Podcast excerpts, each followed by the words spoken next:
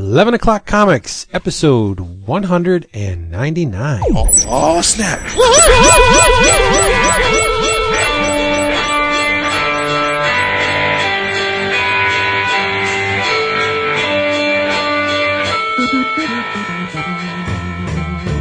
It's the penultimate episode. Yeah, Well, 200 was our last one, sure. Oh, which it won't be You didn't get the unless memo? unless no. Is David sending out memos now? Uh, no, but you're, uh, you don't get the weekly who memo. was the former manager of Bullpen Bulletins? What was his name? David. Oh, No. Miguel? Oh, right. I can hear the whip the whip cracking. Shout out to I- Miguel. I, I miss Miguel. I do too, and he won't. He should be all working. He will not return uh, uh, emails. I, I send him an email. I send him a Skype. Uh, I am. He just won't return. It's okay. Shout out. I mean, Miguel, are you alive? Are you dead? We're not going to molest. Well, we're, we're, it's, I not, mean, hey, hey, hey. it's not bad. It's not bad at all.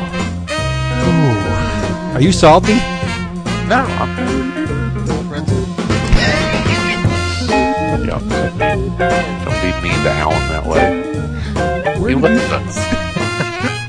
oh, he loved the attention. Oh, he did. Yeah, he, you could tell he was dancing on the other end. Yes, sir.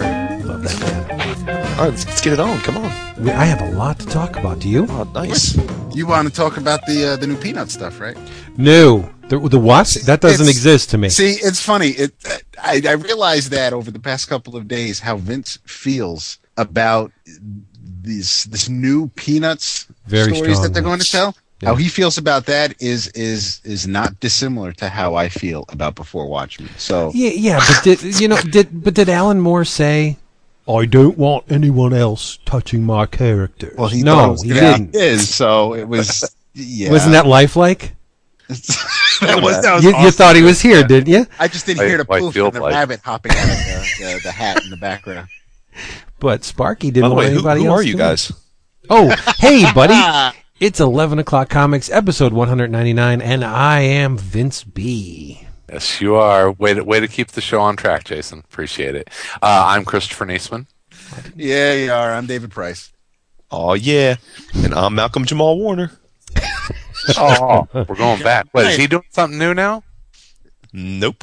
Are they bringing Nope. back Jeremiah? Pulling it out of my, uh, my, my Was- data banks. Just been watching Cosby Show Is or Cosby something? Show on TV Land? No, you know what it was? Um, I, it stuck in my head because, after uh, the Cosby Show. No, because um, uh, my man Sean Pryor uh, on a recent episode had Joey Alessio on the Black Box talking about um, Red Tails, the new uh, Tuskegee Airmen movie, and Oh, yeah. they were Oh, they were talking about the uh, what's that? Is he in that? No, no, but but but Sean cracked me up because he was saying how there was another Tuskegee Airmen movie Yes. back in the '90s on HBO, Yeah. and Malcolm Jamal Warner was one of the stars, and that for some reason cracked me up. So He was Spawn, wasn't he? No. no, oh, dude, that's Black Dynamite. It's Michael Jai White, I'm just dude. What the kidding. hell, Come man? on. Jesus. No, you're not Malcolm Jamal Warner. You're Jason Wood in the house. Huxtable. That's right. And this episode of 11 O'Clock Comics has been brought to you by who? Discount Comic Book Service. DCBService.com, where you can score tremendous discounts on your favorite comic books and collectibles. Get this. This month, America's Got Powers, number one, from Image. So By, you're going to say America's Got Talent. no, Oh, by, yeah, uh, no. by Jonathan Ross and Bryan Hitch. I think I'd rather read a comic about that. Well, 75% off. If you want it, it's 75% off. And all of the new DC trade paperbacks that are 50, new 52 related are half off. You can get That the is- Bat. that is a That's, deal. that's it is. sweet. You can get the Batwoman hardcover for 50% off. I think it comes it. out to like 12 bucks. Me too. The first Animal Man trade is $7 and change. Like where, I'm it. where else you going to get the, I also ordered the, uh, Jack Kirby Challengers of the Unknown omnibus, Mm-hmm. 45% Wait, off. it's an omnibus. It's not. It's not uh, a showcase. No, No, it's no, it's the same as the uh, Jack Kirby books that came out, like the Losers and Demon and the the Loser. Women. That makes, Yeah. that makes right. Chris happy. Oh yeah, yeah. And speaking of showcase, the uh, Sea Devils showcase is in the previews. This Oh, uh, yeah, that's true. You gotta get it. Got Is it. I think is it's, that you know what- Ru- you know what else? Russ Is that Russ Heath stuff? there's some Russ Heath in in there. Yeah. You know what else they're offering from DC, which I'm definitely ordering? uh, to celebrate the anniversary. It is uh, they have two PVC uh, Spy versus Spy statues. Ooh. You do love that. Those are going to look Spy. tight right in the Woodrow room. tight and right. So if you want if you want to save money, and who the hell doesn't, check out Discount Comic Book Service, dcbservice.com. They're the best.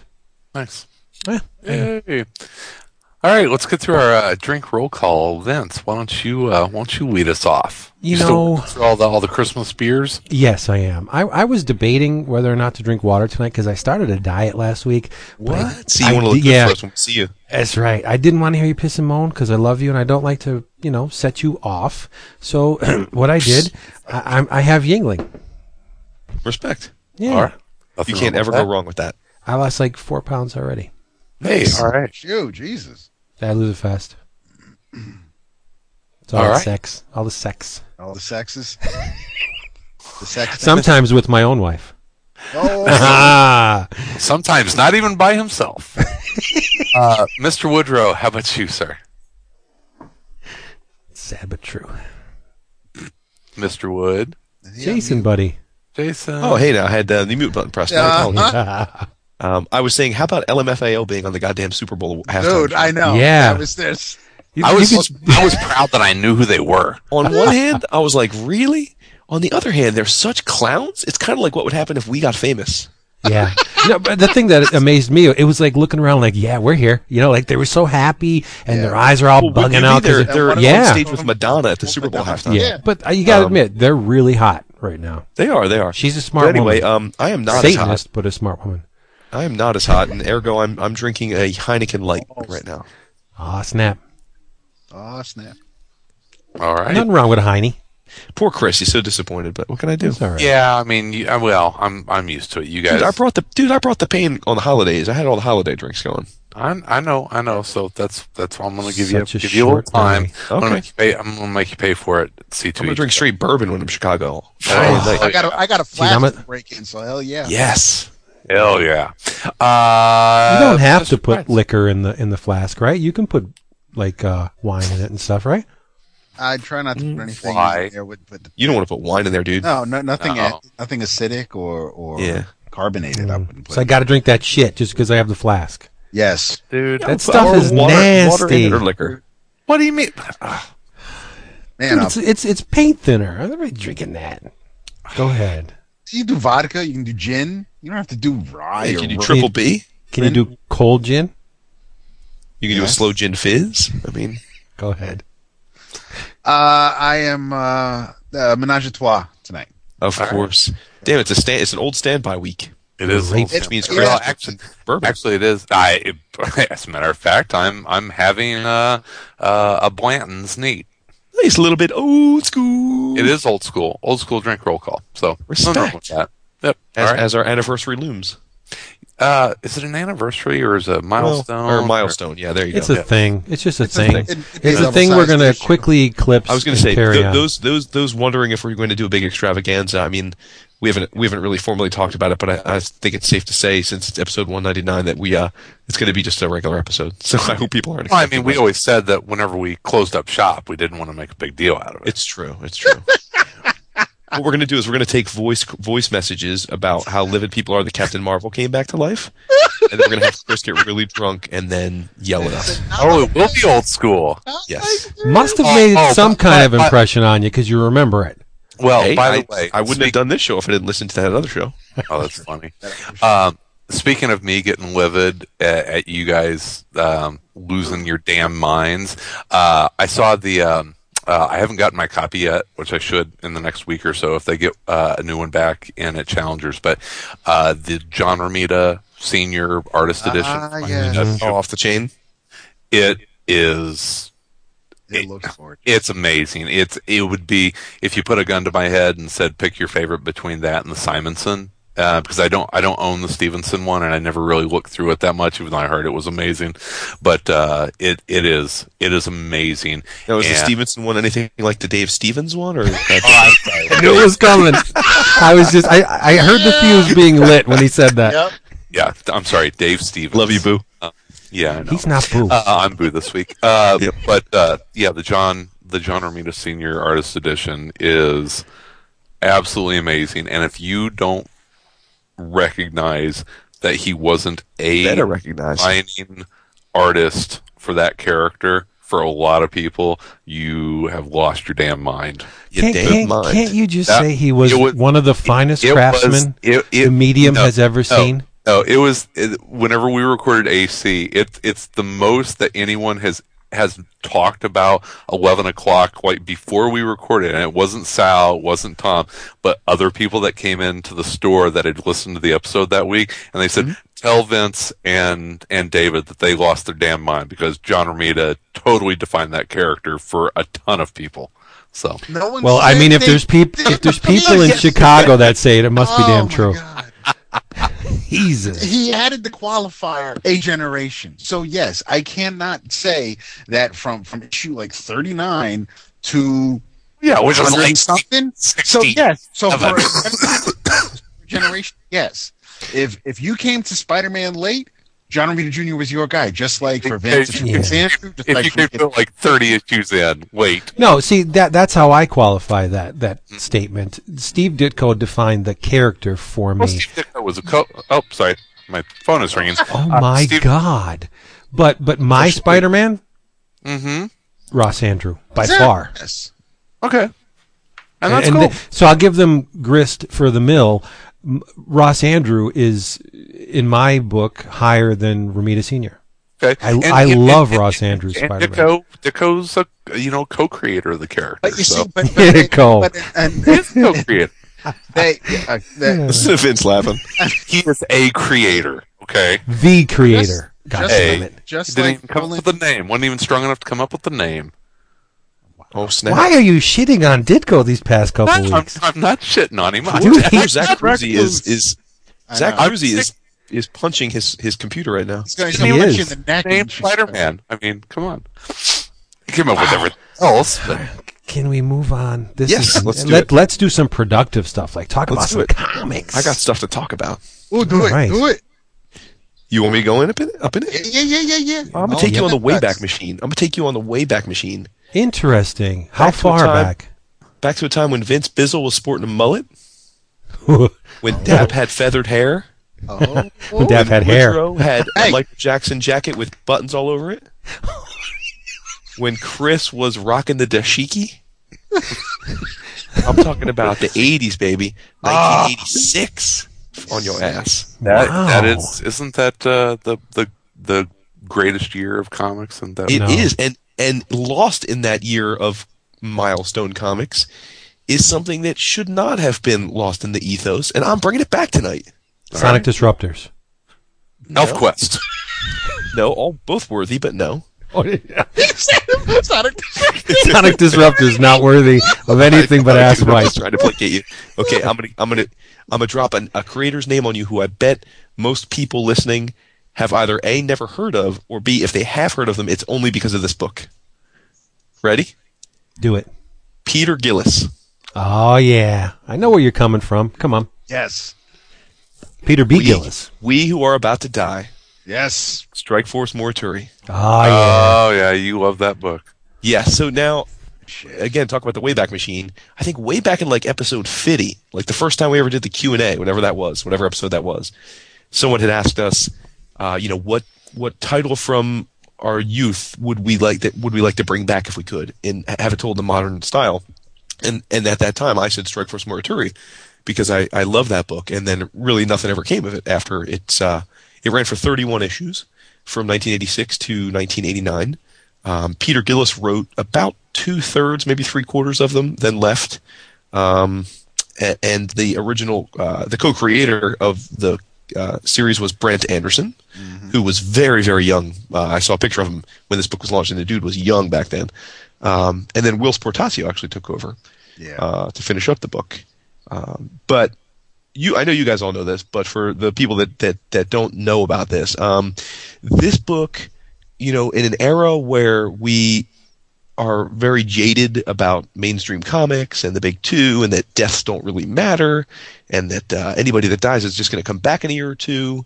Um, I, I think a new generation of listeners doesn't remember or realize that um, that wasn't always the case. I mean, certainly it was always the case with the big characters like a Batman or a Superman. But um, for me, reading comics, so in '86 I was uh, A baby. 12. I was 12. Uh, actually, 11 for most of the year. So I was 11 going on 12. And um, and I remember picking this book up off the shelf, and it wasn't because I had any specific reason. Like I didn't, I didn't know who Peter Gillis was. I didn't necessarily know who Brent Anderson was, but I was pretty much buying everything that Marvel put out then. So I bought it. You know, so it was a, you know, I was like, okay, what's this? This is cool. Um, you know, assumed at the time that it was going to be in, in the in the mainstream Marvel universe, but uh, but it wasn't obviously. And uh, so what it is is for people that uh, that aren't familiar, it's basically a story set in the future, uh, in the 2070s actually, uh, and it basically is a, uh, a, a an Earth where uh, about five years before the book takes place, we were invaded by an alien group called the Horde, who were uh, fairly typical, I would say, group of, of villainous aliens, not dissimilar to like what you might see in like the John Carter mythos or like. Um, like like the, the the aliens you might have seen in like a Voltron cartoon. You know, they were like orange skinned, bestial looking humanoid, uh, uh, almost sort of a quasi barbarian, but also very technology uh, enabled. Uh, and they come With to their Earth. and balls it's on kind their of- chin. what's that? Yes. When they have their Yep. balls on their chin. And they start Yeah, sticking it in exactly. and they come to Earth and they basically pillage Earth and they basically just set up shop and they're they're really just literally trying to strip mine us of all of our of everything from from humans to food to fuel to natural resources with the idea that uh, they're just going to drain us dry until uh, it's time to move on to another planet. Um, and we're getting our asses as a, as civilization we're getting our asses handed to us. Um, and uh, and really there's almost no hope. Uh, and then a a doctor um, a doctor uh, comes up with a process uh, that he calls the Morituri process, and Morituri is a Latin term, um, which basically what it does is it allows him to, uh, with a very select number of human beings that are eligible, uh, I think they say it's like less than 5% of the populace, but um, he can give normal humans superpowers.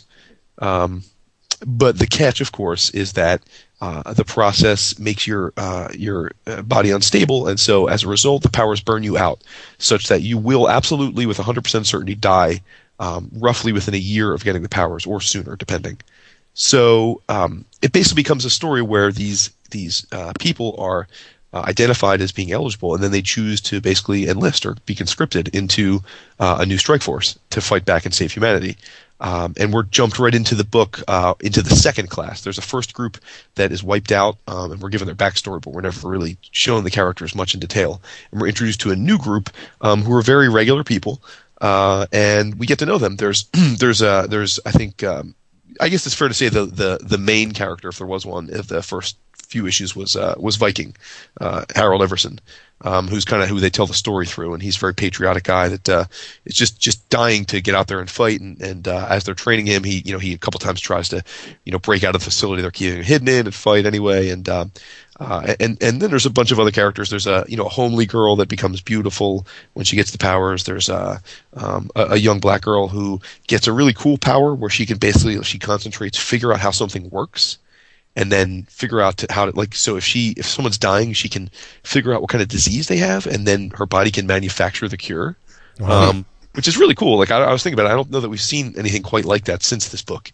Um, there's the obligatory strong What about, guy. um, I'm sorry, uh, Elixir from. Uh, okay, yeah, that's true.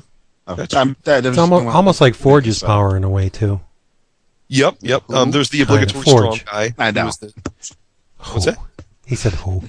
David hates the uh, um, indigenous peoples. What's your deal? What's your deal with Forge? I oh my God, we're not getting into that. He's an Indian. Wow. David hates them. Go ahead. Wow, you hate Indians? He That's does. It's like John Wayne. not racist. there's a I say Sorry. there's there's the obligatory skinny guy who ends up becoming really strong and giant. Um, you know, there's the there's the woman who uh, sort of becomes the team leader. But the, the net of it is, it's a it's a diverse, uh, you know, ethnically and racially diverse group of characters. Again, not dissimilar to other groups of the time. You know, in '84 we got the new Teen Titans. You know, we obviously got the uh, the new X Men. So it's it's it's along that trope. But but I think you know it's they were pretty memorable characters. Um, and the cool thing is, as you're reading this, even though they tell you at the start, look, they're all going to die, you know, you're thinking because you've read comics, like, well, they're probably going to find a way, or because you know the doctor's always working on refining the process. But sure enough, as the book goes on, they damn sure die, and some of them get killed in battle because they're fighting war. At the, most op- inopportune times I remember. Yeah. Exactly. Like it's crazy. Like and and and the, I remember the first wow moment of the book for me was um because they tell you the whole time it's like it'll last a year.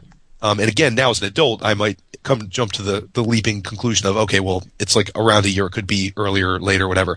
But you know, when you're an 11 year old kid, you're like, okay, they have a year, and you're thinking it's like a clock, like a spawn, like clock doesn't count that.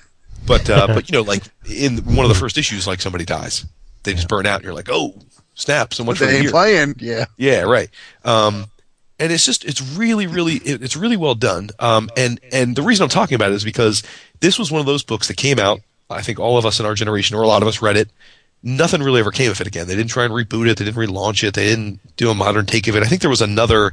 There was a like a follow-on miniseries, uh, like a year or two after the first one ended that I don't wasn't very memorable as I recall. Um, but it's been at least you know almost 20 years, and uh, lo and behold, Marvel put out um, trades of of the first uh, two Yes. volumes so far. You know So- why?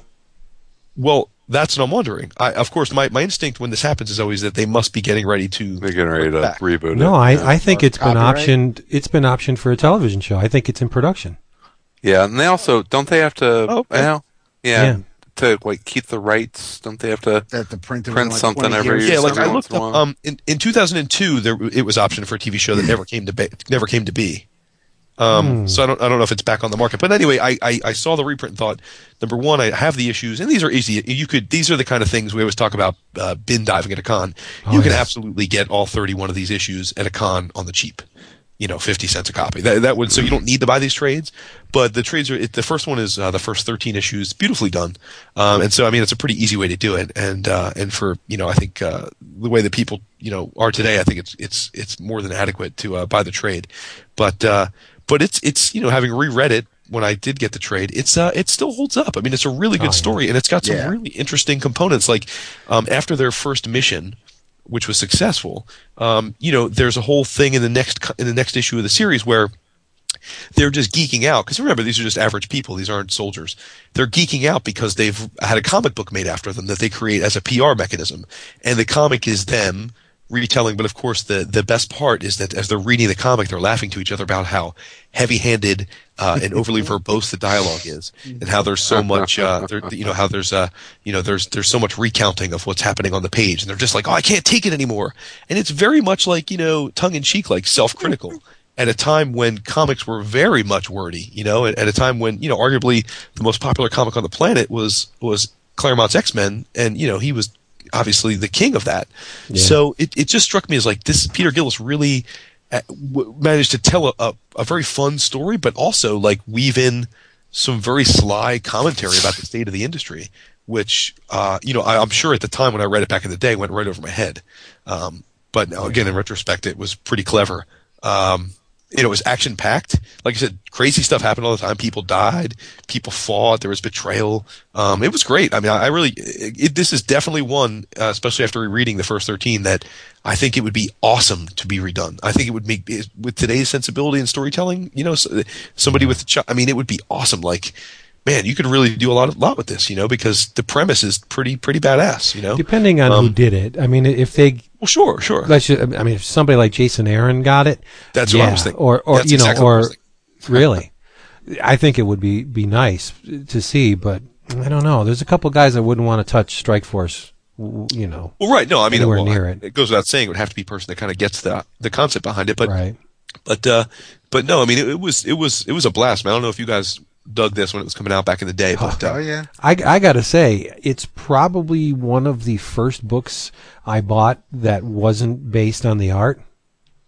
okay. I, I found the story extremely compelling, and, and like yourself, I had to see what was going to happen next, and I, and I just loved those characters. I fell in love with them, and it was even more. It, it was like a um, a l- reluctant love because I knew once I latched onto a character that the guys probably weren't going to be around too long. You know? yeah, they go And- through. Um, I guess they go through uh, uh, what like eight generations. I think I don't remember exactly how it Oh. ended because that's a little vague to me. Yeah. But But they go through a bunch of generations. because I was never a Neal Adams fan back there uh, uh, then, and I think the original, Hmm. like you know, 15, s- s- twenty issues. It's it's very Neal Adamsy. It, it's it's it's it's rooted in realism, and that just wasn't my thing. Yeah, But- Brent Anderson is definitely yeah. He you could definitely say he was a student of that of that that uh, that style. Sure.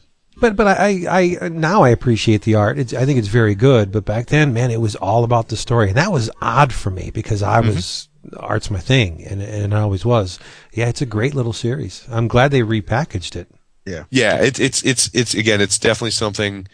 It's probably cheapest to just back in issue dive. I mean, if you're looking to do it on the cheap, but you know, I think the let's see how much this first trade was. It was uh, so it's it's wow, trades are expensive these days. Wow, it's uh thirty five bucks cover price. Whoa. No, Yeah, it's- you, so- you could buy wow. two two runs for that. Four ninety nine, really. Yeah, so you Yeah. figure Amazon's probably Amazon or in stock. It's probably like twenty bucks. Yeah. So Still not bad. much. Twenty bucks for thirteen issues, but you. I, that being said, you could almost assuredly get this this comics for less than a dollar fifty an issue at a con. So, Oh yeah, Um, big time. but yeah, Yes. it was hella good. I really really enjoyed it. So Since you have the Wayback Machine all warmed up and ready, Mm-hmm. I'm going to go back a little farther. Do you mind? oh, before my time. I'm going back to May 1971. Oh, I wasn't born. And it's before his time, man. This is You know my what was- time. I was you know a what twinkle in my published? daddy's eye. In May 1971, Wait, what were you doing?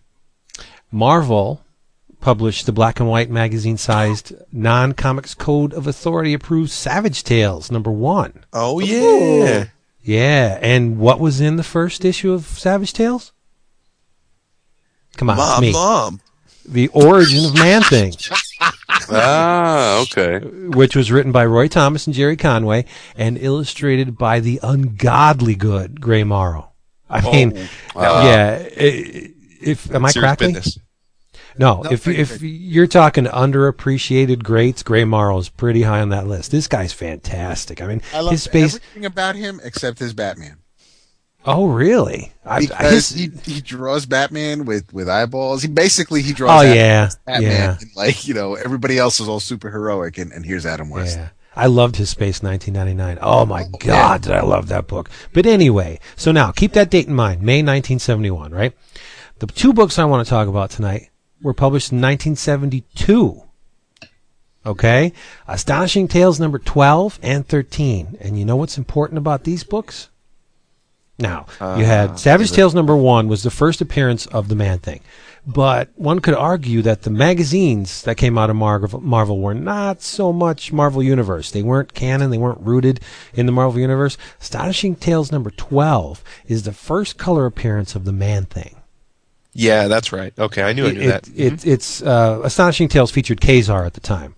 Yeah. So uh, you have issue 12, which is the first color appearance. 13 is the second color appearance. So uh, in a nutshell, you have two Shield agents, Dr. Barbara Morse and her fiance, Dr. Paul Allen. Uh, they're part of this Black Ops Shield project called uh, Gladiator, which is really the Super Soldier project. And uh, they fly off to Antarctica. That's where um, the Savage Land is, right? Antarctica? yes, sir. Sure. Yeah. Okay. They, they, they fly off to Antarctica to secure Ka-Zar's help. Why? Well, they're trying to find somebody. A doctor who was working on a uh, a modern day uh, permutation of the super soldier serum. And you know who that guy was? No. Dr. Ted Sallis. Oh. he, he he he's been lost in the Florida Everglades. Can't find him. Where is And this how they guy end up in Antarctica? No, he didn't. They want Ka-Zar to come back to the United States got with them. Okay. Yeah. And um, so after a little brouhaha at the airport after they land, Zabu goes crazy. Oh, see, I remember, yes, because this is in the Essential Man thing, which I own, which is why this is. is starting to sound familiar. Okay. yeah, all right. Zabu goes crazy and he starts running after uh, airport uh, workers and stuff. This friggin' Yes. Uh, so they they get in a helicopter and they go to the Florida Everglades, but on the way, they're shot down by AIM agents. The place is lousy with AIM agents. Why are the Why are the AIM agents in, in Louisiana? Well, they're there for the same reason. They want to find Ted Sallis and they they want that damn super soldier serum. But no one knows Who doesn't? no one knows at the time that Ted Sallis uh, was fell victim to a very unfortunate, um, let's say, accident slash twist of fate in in trying to escape the uh, AIM agents that were trying to get the super soldier serum. He because his wife or his his girlfriend Ellen Brandt double crossed him. He injected himself with the with the serum. went off the road into the swamp and became the man thing. Uh, there's a little bit of magic involved, but that wasn't explicit in the first appearance. It came later. Um, but the the deal is they're in the Louisiana. Uh, I'm sorry, they're in the Everglades looking for Ted Sallis, and uh, Roy Thomas writes another person um, into the story, Dr. Wilma Calvin, who was the coordinator of this uh, Project Gladiator, and she was shot in the back and she's in a coma. She keeps muttering, Ted Sallis, man thing, blah, blah, blah, blah. And um, why was she shot in the back? This is the cool part. I mean, this story is, these pair of issues is existed as nothing more than to get the man thing into the Marvel Universe. I mean, they could have done it in any book, but it's a nice little twist. Ka-Zar does have tracking skills, right? By the way, killer cover uh, on that issue. Oh my God, yeah. Big Ka-Zar John and Zabu Big John, fighting alligators. Awesome. Yes, Big John Buscema. Um, and and for the record, these two issues, uh, the uh, ele- uh, twelve is drawn by Big John and Neal Adams, and this is where it gets Nice. a, a little little little sticky. Now you know Stan. Stan was never one to waste a story. If he had a story in the drawer, he was going to pull it out and use it. He paid for it. Damn it, he was going to get his money's worth. And uh, Roy Thomas learned from. I don't want to say the best, but he learned from the Uh, shyster you almost did. uh, how to uh, make the best out of any situation. So what they did was, now we'll go back to May 1971. After the first issue of, of Savage Tales, the magazine went on hiatus for two years until they brought it back with the more Conan-centric Savage Tales. But uh, the first issue was a hodgepodge. It was a little bit of Conan, a little bit of Man Thing. There's a bunch of stuff in there, and so here we have a story that was originally written and drawn for the second issue of Savage Tales that never saw print until much later. What they did was they cut and pasted it. They shoehorned it into Roy Thomas's story for Astonishing Tales number 12. And you can tell, not only is it drawn by a completely different artist in Neal Adams, but the proportion of the artwork is of a different size than your Oh, standard comic book page. They shrunk it down so you have a huge white space at the top of the page, and it's even drawn in a style that was more in tandem with the uh, magazines. It's a grittier style. The, uh, Adams inked it, but there's a lot of pencil in there, a lot of gray gray tones, and for the most part, the only color in it is yellow.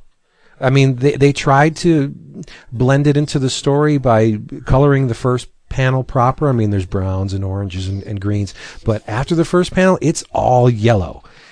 And um, you know, I have to say, I'm a huge fan of the Man Thing, but this Len Wein story is so shoehorned in here that they were just like, the hell with continuity. We're going to make it work. Because I mean, uh, they're they're in the the uh, Shield compound, and um, they're looking over the body of uh, Dr. Calvin, and one of the uh, doctors, Dr. Wendell, he says, you know, the locals, they're afraid of something in the swamps here. Uh, they say something burned the face of that poor girl, meaning Ellen, Ellen Brandt, and the, and the man thing's outside the window, and he's looking in at uh, the the all the the people in there, and he's thinking, you know, something happened to me. And then, of course, they paste in the story that Len Wein and Neal Adams did, where some of the characters that appear later on in the Roy Thomas part are completely unscathed. Like one of one of the local yokels is really an AIM agent, and he shoots the old woman in the back. But before he does that, the man thing burns the fuck out of his face. You know how he does it? He he grabs him by the head and burns the shit out of him. Guy falls down. They think he's dead, but uh, so they they drop their guard, and that's when he picks up the gun and shoots the doctor in the back. And later on, in issue number thirteen, he appears, and it's like nothing ever happened to him. He's a little ragged, but he's not burned. Like Roy, did, did you not did you not read the story that was pasted into into your tail? I, it, Had to get it's shit crazy. out, man. Had to get I shit know, out. I know, but and you know, I, I have to say, oh, and you can tell there's one part where um, the uh, Barbara Morris character, she's a hot blonde, right? And uh, one of the Shield agents has her hostage, and and he, he's like, "You tell me where Doctor Sallis is, or I'm gonna blow this broad's head off." And he grabs her, and she tries to get away and falls forward, and he rips her shirt. You could so tell that the art was retouched. That Neal Wow. Adams, Yeah. Neal Adams drew her with the boobies hanging out, livid. and, I and gonna say, Big that's, John. that's, the, that's the first and last time he ever did that, huh? but uh, because the magazines, as I said, were not CCA approved, so they comics. they could basically do whatever the Oh, newsstand uh, yeah, would, but would bear. yeah, but that that time someone told him to do it. He wasn't just like But I mean, it's a great little story. But I have to say, um, knowing what came later, the highs that were hit with Mr. Gerber, Roy Thomas's Man Thing, it, it's not what we've known, uh, what we've come to know of, of the character. Um, he's he's a bit too cognizant.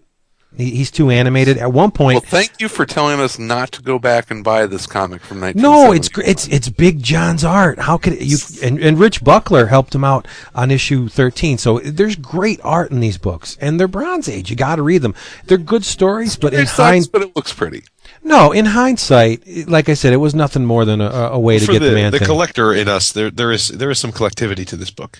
oh, Sure. they're so good. I mean, I mean, the first first first in comics appearance of Man Thing certainly has value. Yeah, yeah. Um, at one point, the man thing even tries to speak.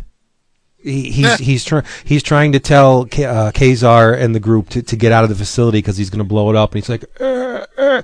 now that's a no no as far as Mr. Gerber's later developments uh, with the character he concerned was completely silent. he Right. wasn't he wasn't so much silent. He was i'd call him perpetually befuddled. I mean he the thoughts that he did have were were like slippery and, and fleeting. He he it's almost as if he had dem- like man thing dementia you know Okay. he, he he existed on the on the periphery of the stories he was never really like like a a, a big muck encrusted highwayman all the stories would would go on around him but he would only cross those paths if he sensed strong fear, right? Because that's what mm-hmm. the man thing reacts to fear. He's he's almost like a bug, you know, or or, or some kind of creature that just acts purely on instinct. There was Yeah. really no no thought. By the way. I will remind you yet again, Vince, because I think you haven't done this yet.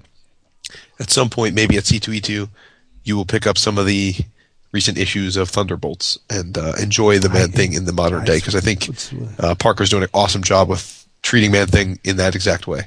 cool. I mean, they're traded, right? Yeah. Yeah. Oh, good. I'll, I'll grab the trades. Sure, I like Yeah. I like Parker. He's great. Yes, you and I heard the and I've seen from what I've seen of the art, fantastic. Oh, Declan is killing it. You kidding me? Yeah, yeah, he's Kev great. Walker on some of those, right? True, true. L- Yeah. love the Kev Walker. I do. But I mean, uh, uh, David, listen to this. In, in issue thirteen, there's a, a blurb on the letters page, and it says, "This is so so Stan." Special announcement to Man Thing Maniacs.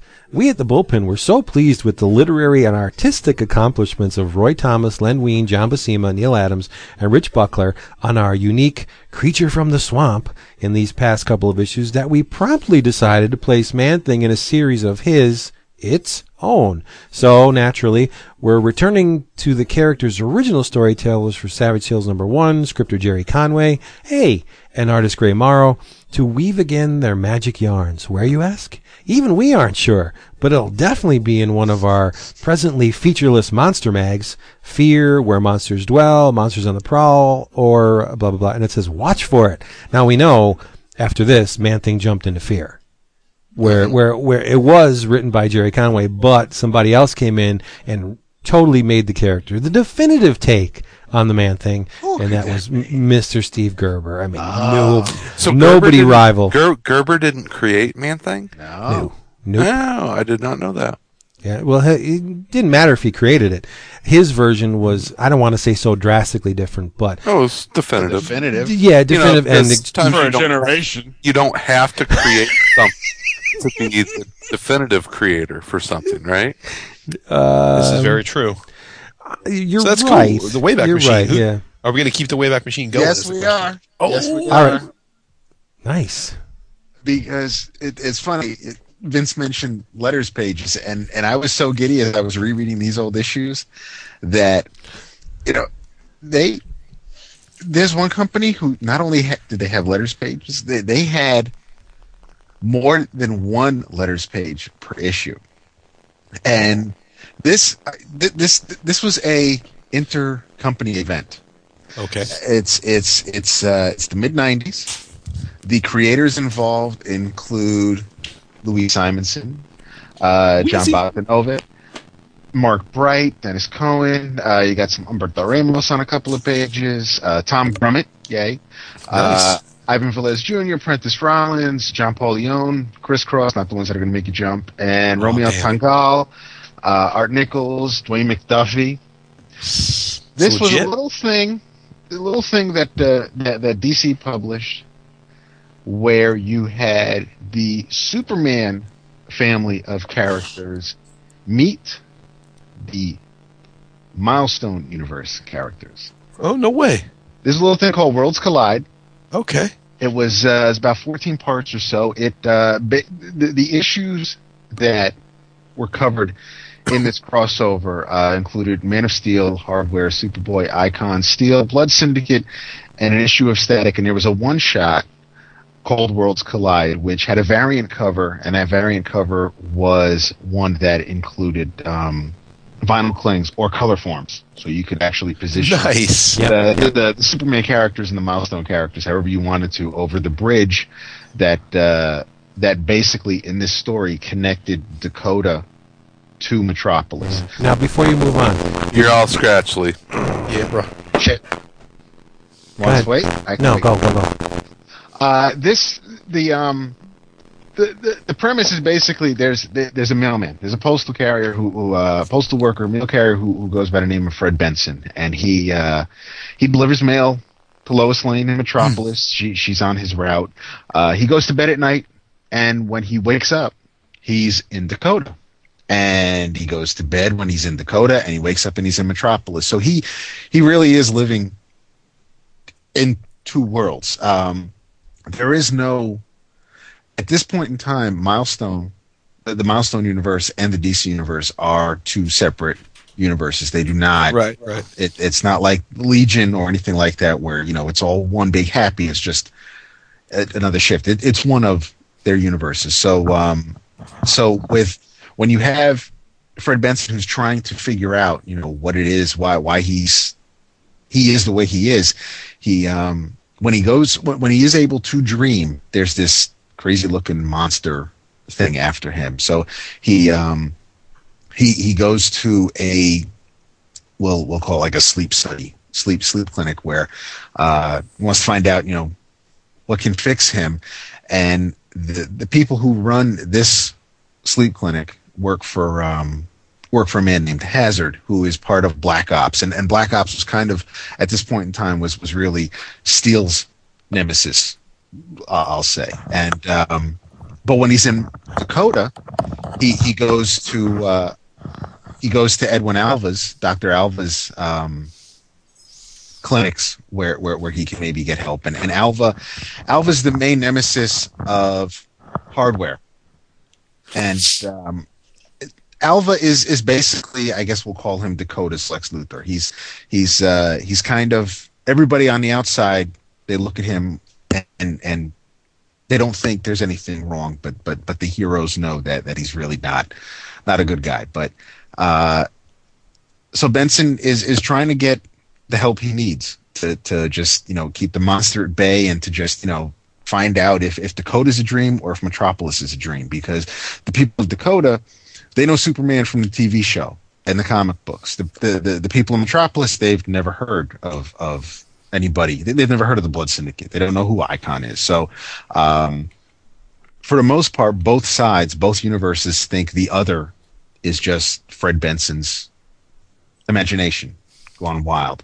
And Fred Benson eventually becomes a character called Rift, and and Rift is just this huge godlike being who even even he does not know, even Rift does not know which is real. And he tries to merge the two universes, and and all throughout this whole thing, Superboy, poor Superboy is, and and this is Connor, this is the clone, this is and this is this is the '90s, so this is the the funky haircut, leather jacket, Superboy. This is before Nice. he had t-shirt and jeans. This is The- uh, yeah, the the, this is the, the, the po- the post yeah the post death of Superman. Yes, this is exactly it. Steel, Superboy. The, the, these are the, the the Death of Superman characters. Um, so you have uh, yeah, there. Superboy is trying to figure out okay if if if Icon and Superman are are analogs and steel and hardware are analogs then you know and then and eventually superboy gets a little bummed out because he figures that that his doppelganger in the dakota universe is is rocket. So he's bummed because he, he's this pregnant black woman.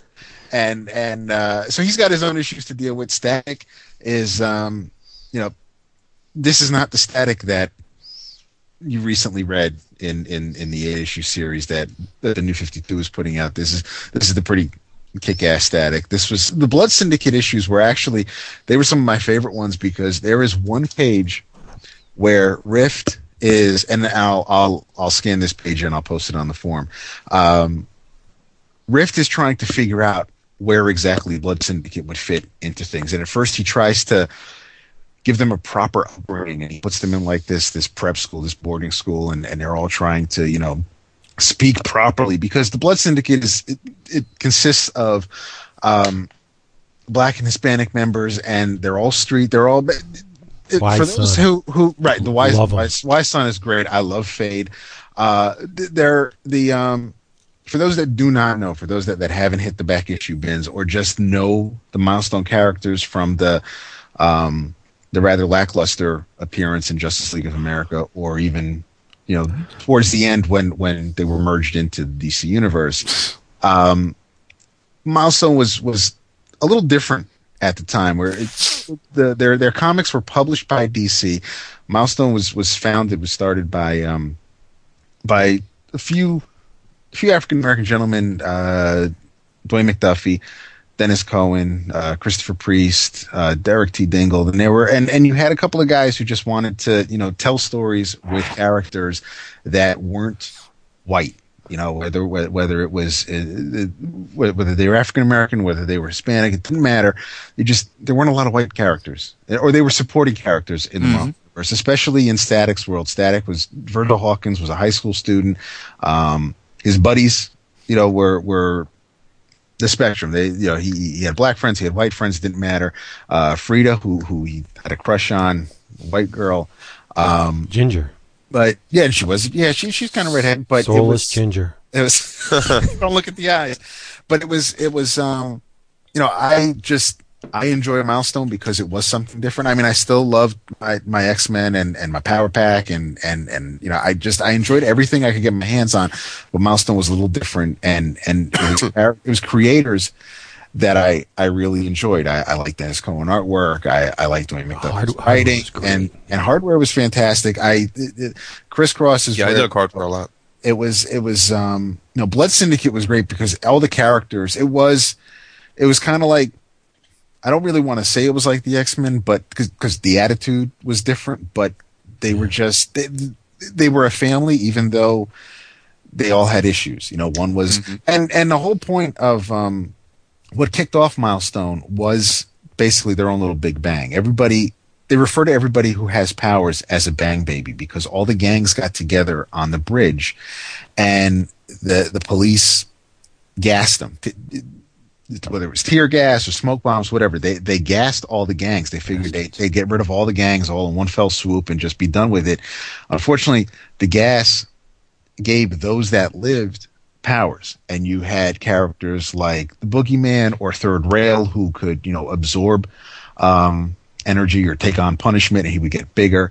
Uh, you had Brick House who was who was He's very, a brick house. She was and and, and, and, and with brick dreads, right? with, with dreads, and, and she was, you know, she wasn't somebody you really want to mess with. And um, Flashback had the unique power of she could go back in time three seconds. So whatever, you know, if, if you're about to get punched, she'd go back, you know, flashback, and three seconds later, and you'd be, you know, punched however many more times again. And she would just keep using that power to her advantage. Her brother is Fade, who is basically uh, intangible and, and is losing the ability to stay somewhat solid. Uh, dog with two G's is is a talking dog, and and Wise Son basically just is is pretty much invulnerable and, and leader of of the Blood Syndicate. I love when they introduce his brother. Come on, who is, uh, who was the rat, David? What was the rat's name? Uh, Boogeyman.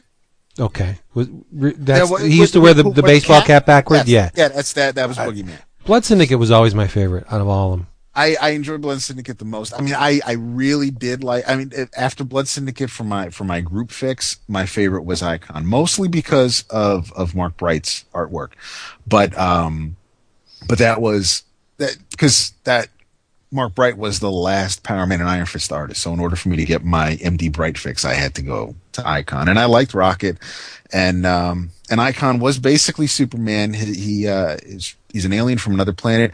When he landed on Earth, the um, he he can change his appearance so that the first person who found the rocket was a slave because he, he crash landed in, in like the Yeah. 1800s so the 1800s so he um he he landed a woman found him who was a slave. So he when she opened up when when the the rocket ship uh or when that when when it opened it was a little black baby in there. So you know he, he grew up he grew up as a slave. And and right now in in present day or or when when icon was actually being published he was all he was augustus freeman the fourth.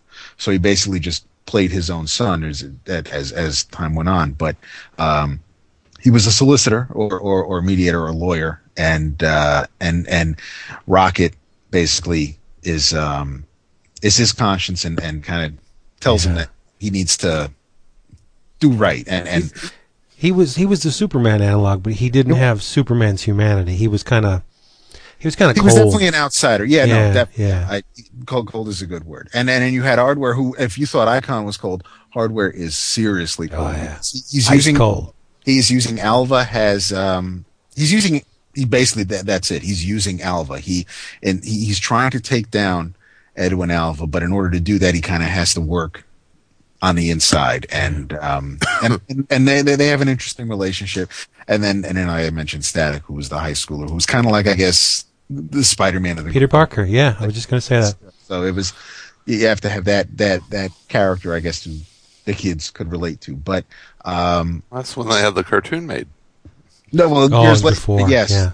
yeah um so the uh so they finally decided to have this crossover since DC and and that's the thing DC did not own Milestone DC just published Milestone just like Icon is published by Marvel but those creators own their Right. work um so DC published Milestone eventually whether it was fans demanded it or they just figured it was the right thing to do they had the characters cross over with the DC universe but they they they kept it small and just with the Superman family of, of characters. So this was a, a really interesting crossover. It, it um it didn't really affect the uh, the status quo of, of either universe. Um, it, it, after reading this, I, I there is a way once you get to the, the to the last part of, of the last part of the uh, of the crossover, there is a way that they could kind of make the milestone universe part of of the new 52 if they wanted to they did they did kind of reference rift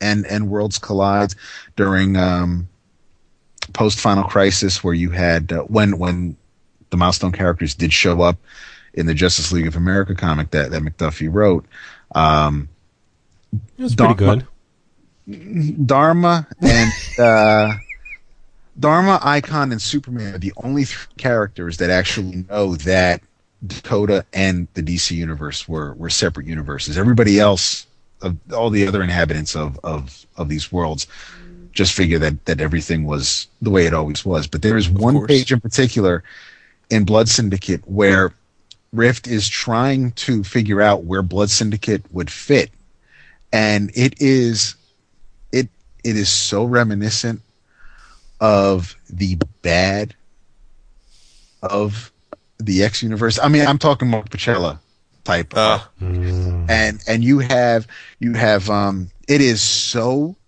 text heavy. It's it's called the underappreciated X gang, and everybody has patches or shoulder pads, and you have um, Oh, this is awesome. You're talking about this. This you have everybody has has has kind of tweaked names. You have uh instead of y son he's y's x.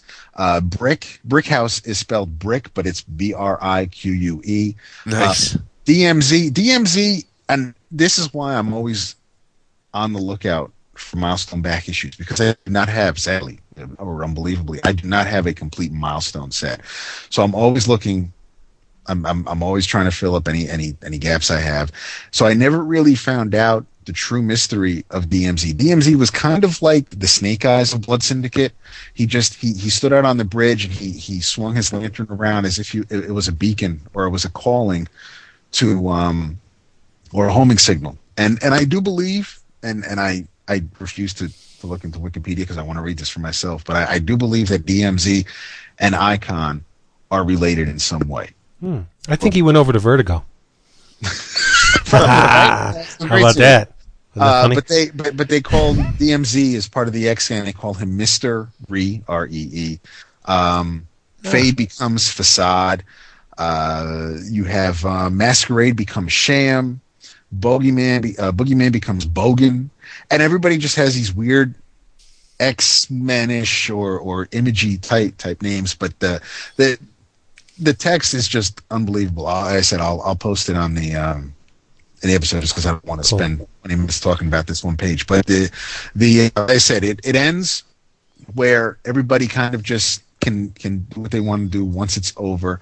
But I mean, just this was one event or one crossover where it it was definitely the journey for me because it was. I read the first few issues. I, I've read them multiple times, but I don't think I ever really finished the last couple of issues. So it was it was somewhat of a revelation for me at, at when I got to the end of it. It was um. So I mean, if we're going to keep the Wayback Machine going, I figured you know I, I really did enjoy. I mean, there have been some things that I've, I've been reading that are new, and and when we continue travels, there are a couple things I could talk about that are brand new, like a week old. But it's it's um I, I'm having fun going through my other stuff. I was, I was talking to Jason about this, where there were just things that you know I'm. I, I can either keep talking about what I've been enjoying, which is basically all the same stuff, or I can, I can go back through some of the hundreds of, of exactly. have and just you know Yeah. Truth. about There- things we haven't talked There's about yet. gold in the past. I have two things for you before we move on. Go ahead. What I was going to ask you when I got all crazy, does that Worlds uh, Collide Color Forms cover predate the Superman Lobo Adventures of Superman? I want to say yes because this was this was um oh crap. I'll have to um let me find out. It's not pressing. I was just wondering, you know. Well, because it was this is this is well this is after Death of Superman. So did that did he fight Lobo before or after he died? I think after. I think I think this Because may- I remember the um, Adventures of Superman having the triangle on the cover with the Lobo color forms, and I don't think Superman and- had a triangle before. Well, Did what it? they did with the um during this crossover, they they all adopted the Marvel, um, the Marvel, the DC and the Milestone issues. Ah, all um all adopted the milestone trade dress. So you just had that that box Right. thing from the top. Yeah. And, and then either on the left you had um you had the title of the comic. It would say either you know, static or, or hardware, and then and then on the right of that box you had um you had the issue number and, and, and the price. So there was no triangle on any of the Superman family stuff. But the only the only Superman family book that was part of this crossover was Superman Man of Steel by Simonson, Bogdanova, and and and Jank. So um, everything else was was uh, Steel and Superboy. So I didn't see any any triangle on the Superman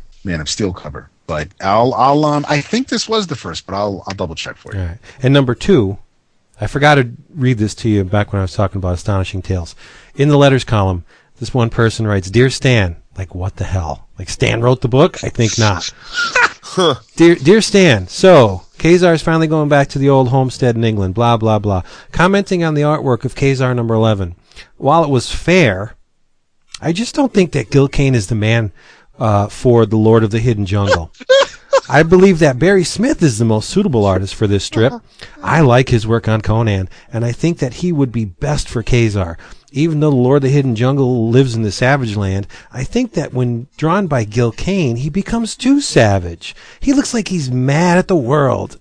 I mean, there was misguided people even back in the Bronze Age because uh, I just bought the both the Gil Kane and the Barry Windsor Smith issues today, and I got to say, not Barry Windsor Smith's finest hour. I mean, Kane just chewed him up and spit him out, and this guy wants more Barry Windsor Smith. Dude, get a clue. Funny. All right, we haven't heard. I, I mean, I hate to interrupt the David Price show, but we have to. Oh. Hilarious. Wow. We have to have Chris talk because I we love him. Oh, look at you. Well, I'm uh, I'm gonna break up the uh, the breakfast at Denny's here and talk about some newer comics. Uh, Newer comics from 2002, Queen of Country. uh, hey, um, Holla. no, this is uh, uh, it's actually collected, so I guess it's not hot off the presses. Uh, but I uh, I picked up the the third hardcover for American Vampire. Uh, Oh, that's last out? weekend. And I know that this is this is a book that uh, I know Jason uh, reads pretty regularly. Do you read it in singles or Oh, are yeah. you okay? I, I switch.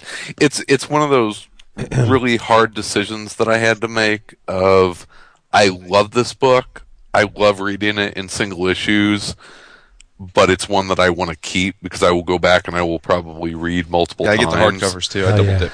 Yeah, you know, I'm trying to I'm trying to stop the the double dipping, and uh, and so I I decided this along with a few others to uh to wait for the for the hardcovers, and really glad I did on this. While I I, I think I would have really enjoyed the both of there's two there's two main stories in this hardcover, and I think I would have enjoyed both of them immensely in uh, in single issues as a collected edition. It's really really nice. Um, first of all, the art in it you've got more amazing Rafael Albuquerque art, and uh, and I'm gonna totally butcher this poor man's name. Uh, uh, Danijel Z- Zalej? I think. I think it's Zalej, Zalej. yeah. um, who, um, and I'm terrible whenever it comes to comparing uh, artists, but a little uh, David Aja in there, kind of kind of feel for for some of it from, uh, uh, yeah, probably not now that I'm looking at it, but. Um, but I think that the standout, and this is not to take anything away from from the other two, but Sean Murphy does uh, a Oh, yeah. mini series, and it is just gorgeous. Wait, wait, wait. They they put s- the survival of the fittest in the third volume. Yep, yep, Get it is. out of here. Well, Yeah. because they're really they're two sides of the same story. Really, I mean they're Oh, I thought they were separate. Okay, they're See, concurrent. They tell you know they're they're they're the characters t- dealing with two different uh, um, theaters of the same war. Right, Yeah, but I, I was it's- it's thinking, the World man, they, they would have story. milked that Sean Murphy as a separate volume. Oh, I see. Yeah. See, that's that's what I really like about this is that you have um, uh, they put Ghost War, which was the six issue six issue arc from the main American Vampire uh, series, and then uh, and then the the Sean Murphy miniseries, um, which God, what was that called? Uh, Survival of the Survival of the fittest, yeah. Um, it, and then they have uh, kind of the lead-in issue uh, before the, the Ghost War. I mean, it's it's twelve. It's a twelve issue hardcover. That's and, awesome. Yeah, and it was 20, 25 bucks. Yeah, twenty four ninety nine. Wow, Cheapness.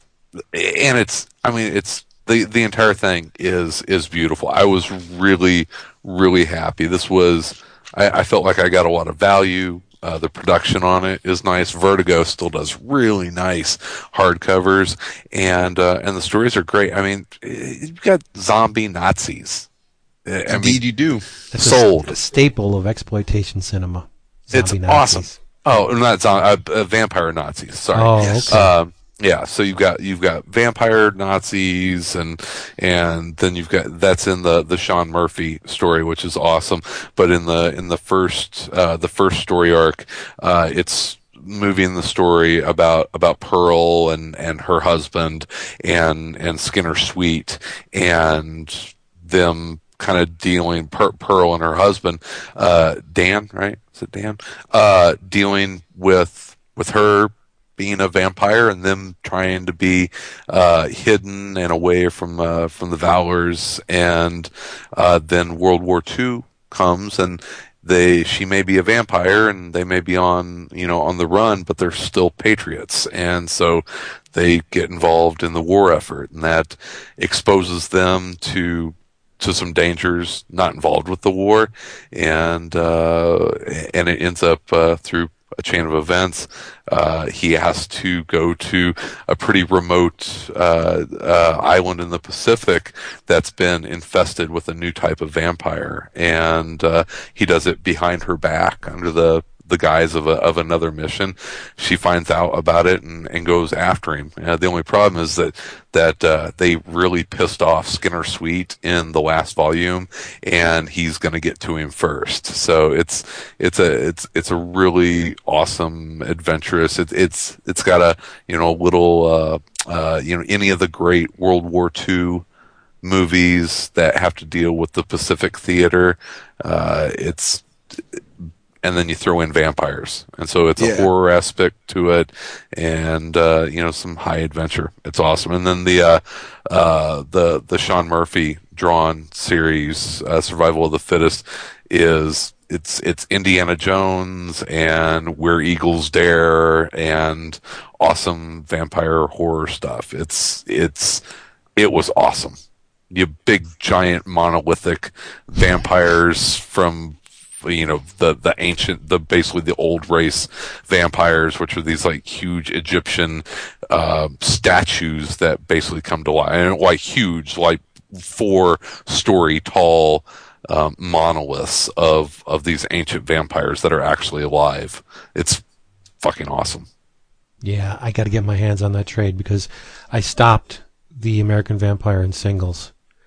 Uh, I think halfway through the the, the war story because I figured, like yourself, I want to keep these. I'm going to read them again. I, I I want them in a more durable format than that shitty paper. Yeah. and these are the, these are beautiful beautiful hardcovers i just wish that you know like most uh you know most comics today i wish that they would go to an uncoated stock because i'm you know so i'm laying on the couch last night with the you know with the the reading light on and and that's the only thing it's like ah damn the fucking glare from the from the uh, You got to hit you got to hit that angle just right.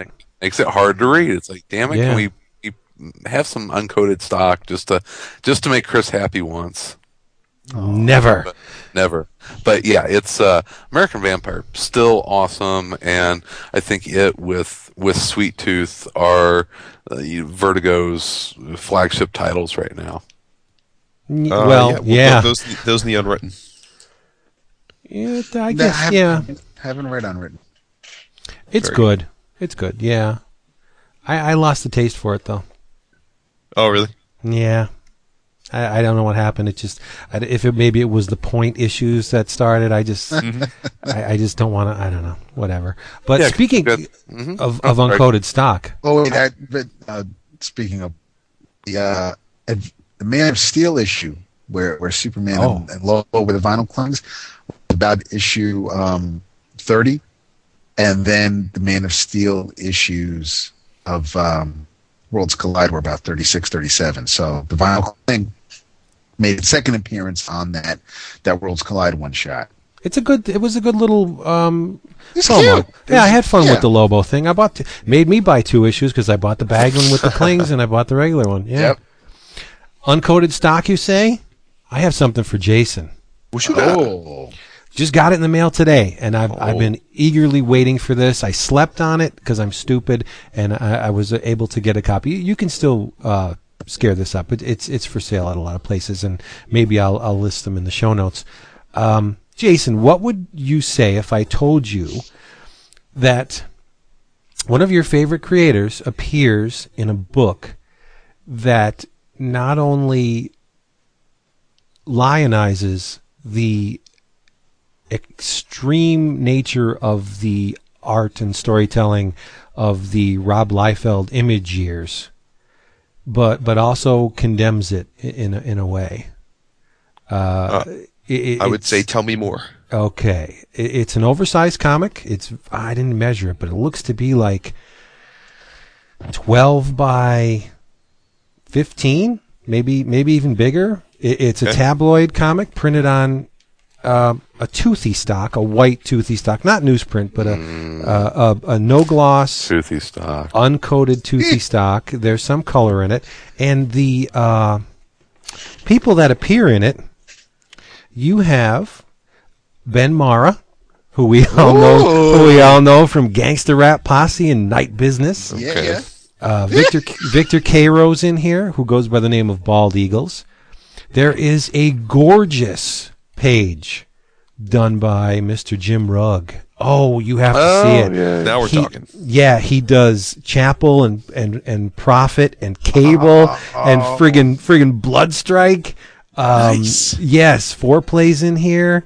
Uh, who else is is the art? Uh, Mark Hensel's in here. Thomas Toy, Heather Benjamin, Ian Harker, Pat Aulisio, Keenan Marshall Keller. We have Mickey Zacchilli, my girl from from Rav. She does a double page spread in color of Deadpool. Oh my god! Well, I'm, I don't want to say color. It's monochromatic. It's just red and, and, and, and black, but it is astounding. Uh, the book was edited by Ian Harker, maker of Fine Comics and editor of Philly's awesome Secret Prison tabloid anthology. We've talked about Secret Prison before. And Pat Aulisio was the co-editor. He's the writer artist of the awesome 2001 inspired Bowman for Retrofit. It's called Rub the Blood. Yes. You know how they got that name, Rub the Blood? Ooh, I, I, I hasten to ask. Remember the the the cover of uh, Bloodstrike number one? Oh, is it like heat sensitive? It had it had the, the the the cast on the cover was monochromatic, but they had blood splatters. Yes, uh, all across the cover and up in the corner with the, next over the image eye, it said "Rub the blood." Yes. and and I guess you were supposed to rub the. my cover didn't work. Uh, you were supposed to rub the blood and it would like change color or something. But so so that's where they got it. Um, now this is definitely in my wheelhouse. It's indie comics creators Yeah. condemning and praising the excesses, the extremes. I mean, no pun intended, uh, of the the Rob Liefeld style of Yeah, I, I remember reading about this on on uh, Rugg's blog. image I didn't know what to storytelling. It's fantastic. It's now I have a a very uh, ravenous appetite for art brute, and they they, they take that excesses. Uh, from the image years, and they transfer it into the drawing style. I mean, there are some eye-searing images in here. The the Deadpool one, um, Mickey's art is.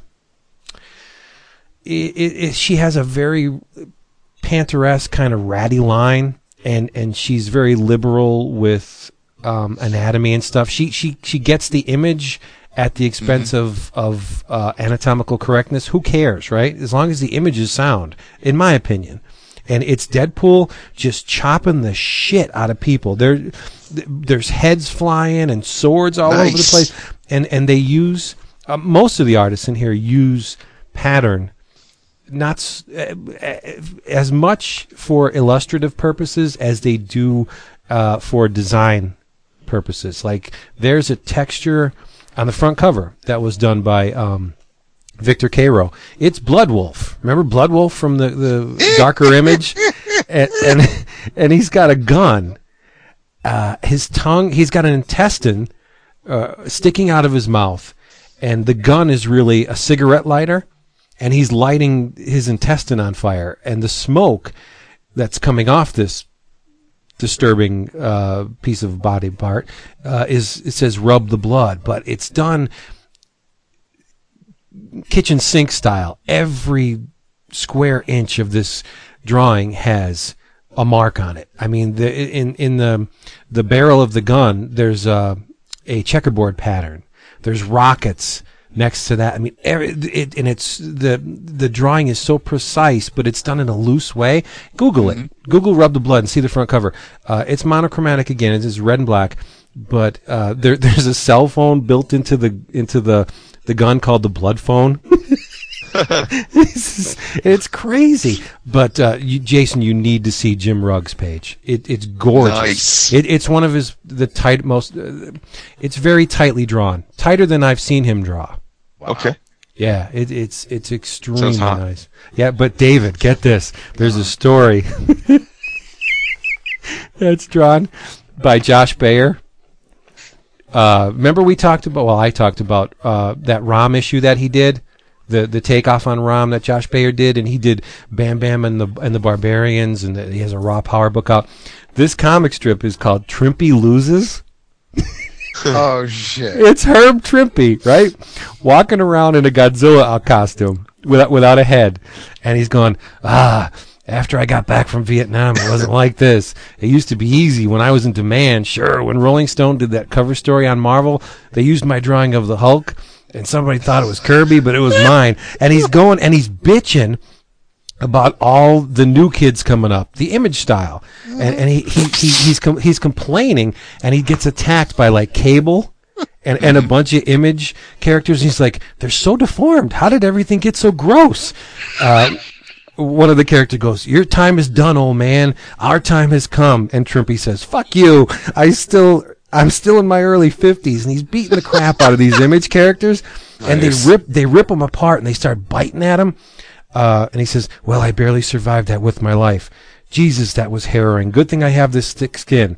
The question is, what do I do now? Marvel may have been my home for 25 years, but I have no illusions about them. They'd leave me here to die like a dog unless I do something. And it turns out, the end of the story, he changes his style, and they show the cover of Fantastic Four Unlimited. Oh no! And, and this Oh, kid, really? this kid goes to a newsstand and buys it, and he says, "It says here this is drawn by Herb Trimpe." And the newsstand guy says, "Probably. He's got to pay the piper just like everybody else." So the kid starts reading the book, and he says, "This is the saddest comic ever made." That's Nice. fantastic. It's so Oh, good. God. Yeah. This, so this book is six bucks, worth every freaking penny. Uh, especially if you have more Where'd you find it? I got mine from uh, William Cardini at uh, hypercastle.com, H Y P E R C A S T, Hypercastle. And he has a double page. Yeah, this was a Kickstarter thing. Yeah. Yeah.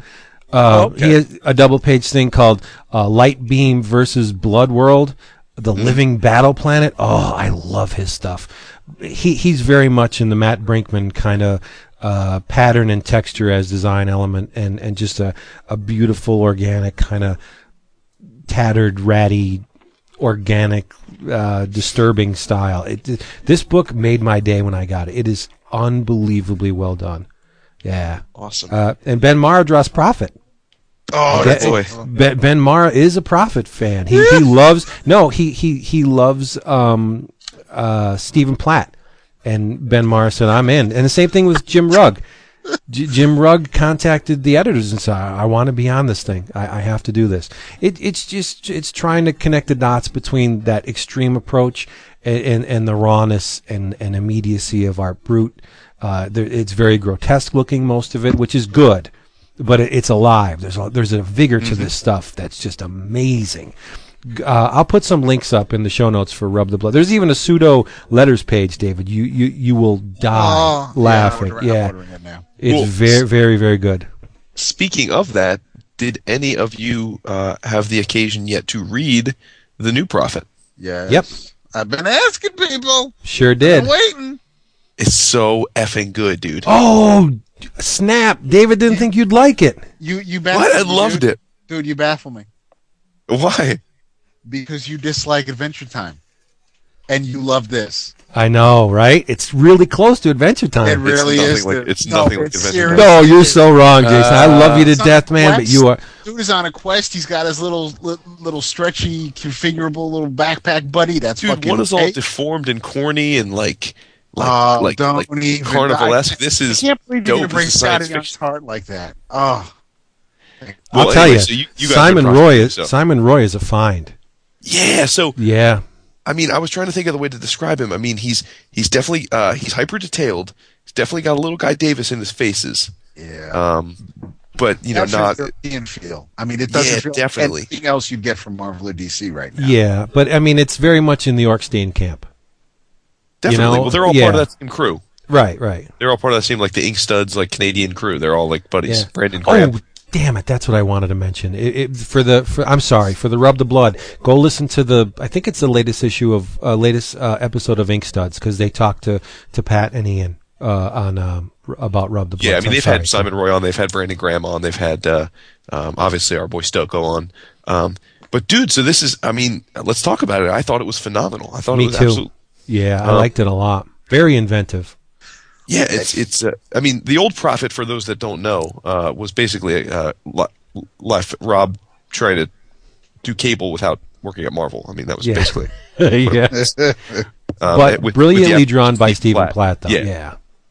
but I mean, he was cable-esque and the time traveler, and lots of pouches and big shoulder pads and And the, lots gear. of weapons and um and and and this is this is issue number 21 because uh Rob's new extreme reboot is uh they're doing the the issue numbering taking off for where the old one ended back in the 90s which is clever but the business side of me thinks it was a bad idea Ah, because you know like people are You so be trained right. these days to try number one issues and like i can see a lot of people just like seeing Prophet number 21 on those shelves and just being like i don't know what that is um, which would be a damn shame because this book was dope Yeah, no, it's agree. it's it's a great jumping on point. It, it I'll really- tell you I what. mean, I mean, after reading this and hearing Brandon Graham talk about it, um, I'm dying to read King City.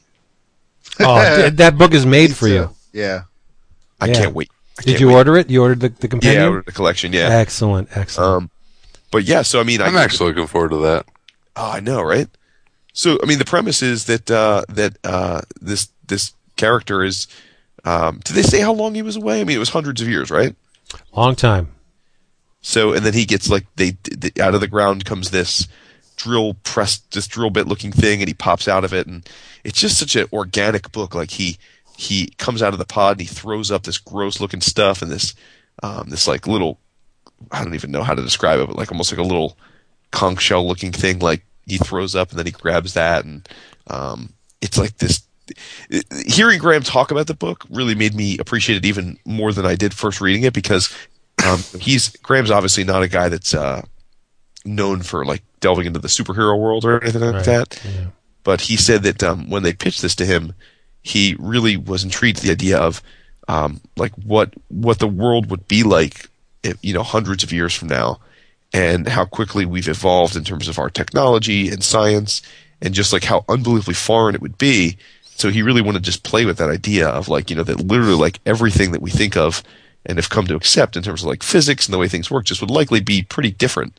You know, if we if we waited long enough, and that's this guy is thrust into this world where he has a mission to accomplish, um, but it's just a totally alien world.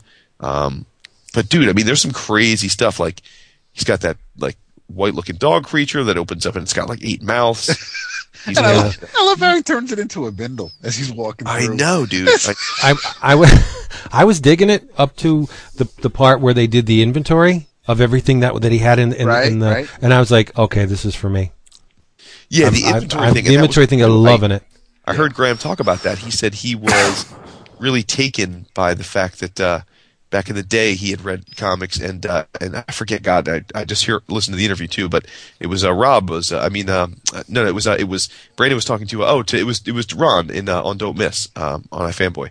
He was in doing um, uh, doing this interview, but but he said that uh, the inventory thing was just because he was fascinated when he was a kid. He read a um, a Batman comic where. Uh, Batman, you know, they did like a whole page to everything in the uh, utility belt, and he said he was just so fascinated at the organization of that that that's what the uh, that's where that that comes from the homage to that. That's Um, awesome. and then, dude, like he he hooks up with that with that handler, Uh-huh. and uh, and it's Yeah. just this nasty looking. It's basically, it's basically a humanoid pussy, right? I mean, it's It's a, got it's got she's got on her face, I think. that's I mean, it's Yeah. a pussy face. Yeah. I mean, Yeah. it's, a, it's vagina face, and uh, and, and he's gotta she's hit it. She's she spreads her nasty ass legs open and she's like, you know, mate with me first.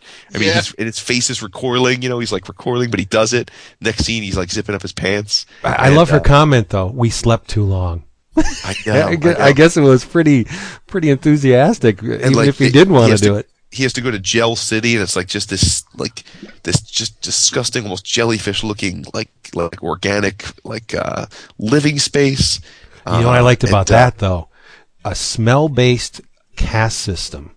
yeah, That's I know. it's very crazy, cool. Oh, right? yeah. it's Yeah. crazy. And then he's got this, uh, this like uh, white gelatinous uh, thing that he wears on him, and it acts as like a babble fish, and it's kind of like a symbiote, and it like covers his head when it's cold, and it like every like there's. I love that Jason says Babelfish. That's just assuming that everyone. Oh yeah, sorry, yeah, babble. Yeah. from Hitchhikers. I, yeah, you're right. I assume people know that. Well, that Um, that's the online name of it too, right? The translator Babelfish. Yeah, yeah. So Um, but like he's wearing the thing, and then like out of nowhere, like the thing like snaps up and like takes a bite out of whatever he's eating. Like it's just like it's that's like I, yeah, that was cool. um, just Yeah. amazing. I mean, so creative, and like you said, the Simon Roy character is just the business. I mean, wow. Whew.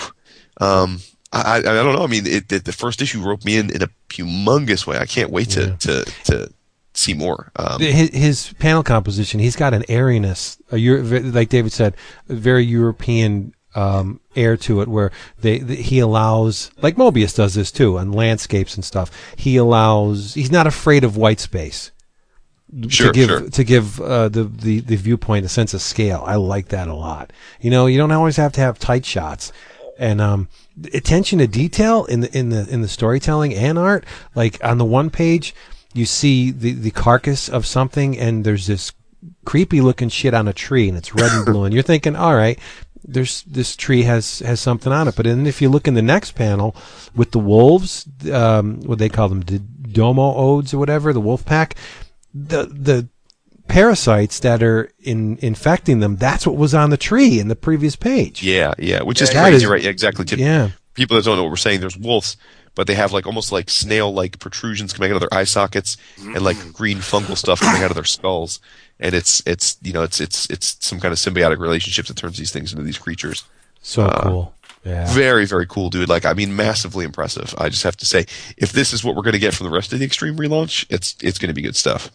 yeah well the glory is looking good i don't think that's out yet right I think I haven't seen it if it is. come out today. If it did, Okay, today it did. Hey, Jo- But yeah, john prophet kind of reminds me of, of nexus how he's driven by the dreams Mhm. That if you're gonna uh, harken back to uh, you know what has come before nexus is not a bad place to hearken. Yep. i just like I need to move on to my archive volume two on that soon. There you go. And and the dude the dude is not above cannibalism. You know, he's hungry. Who is?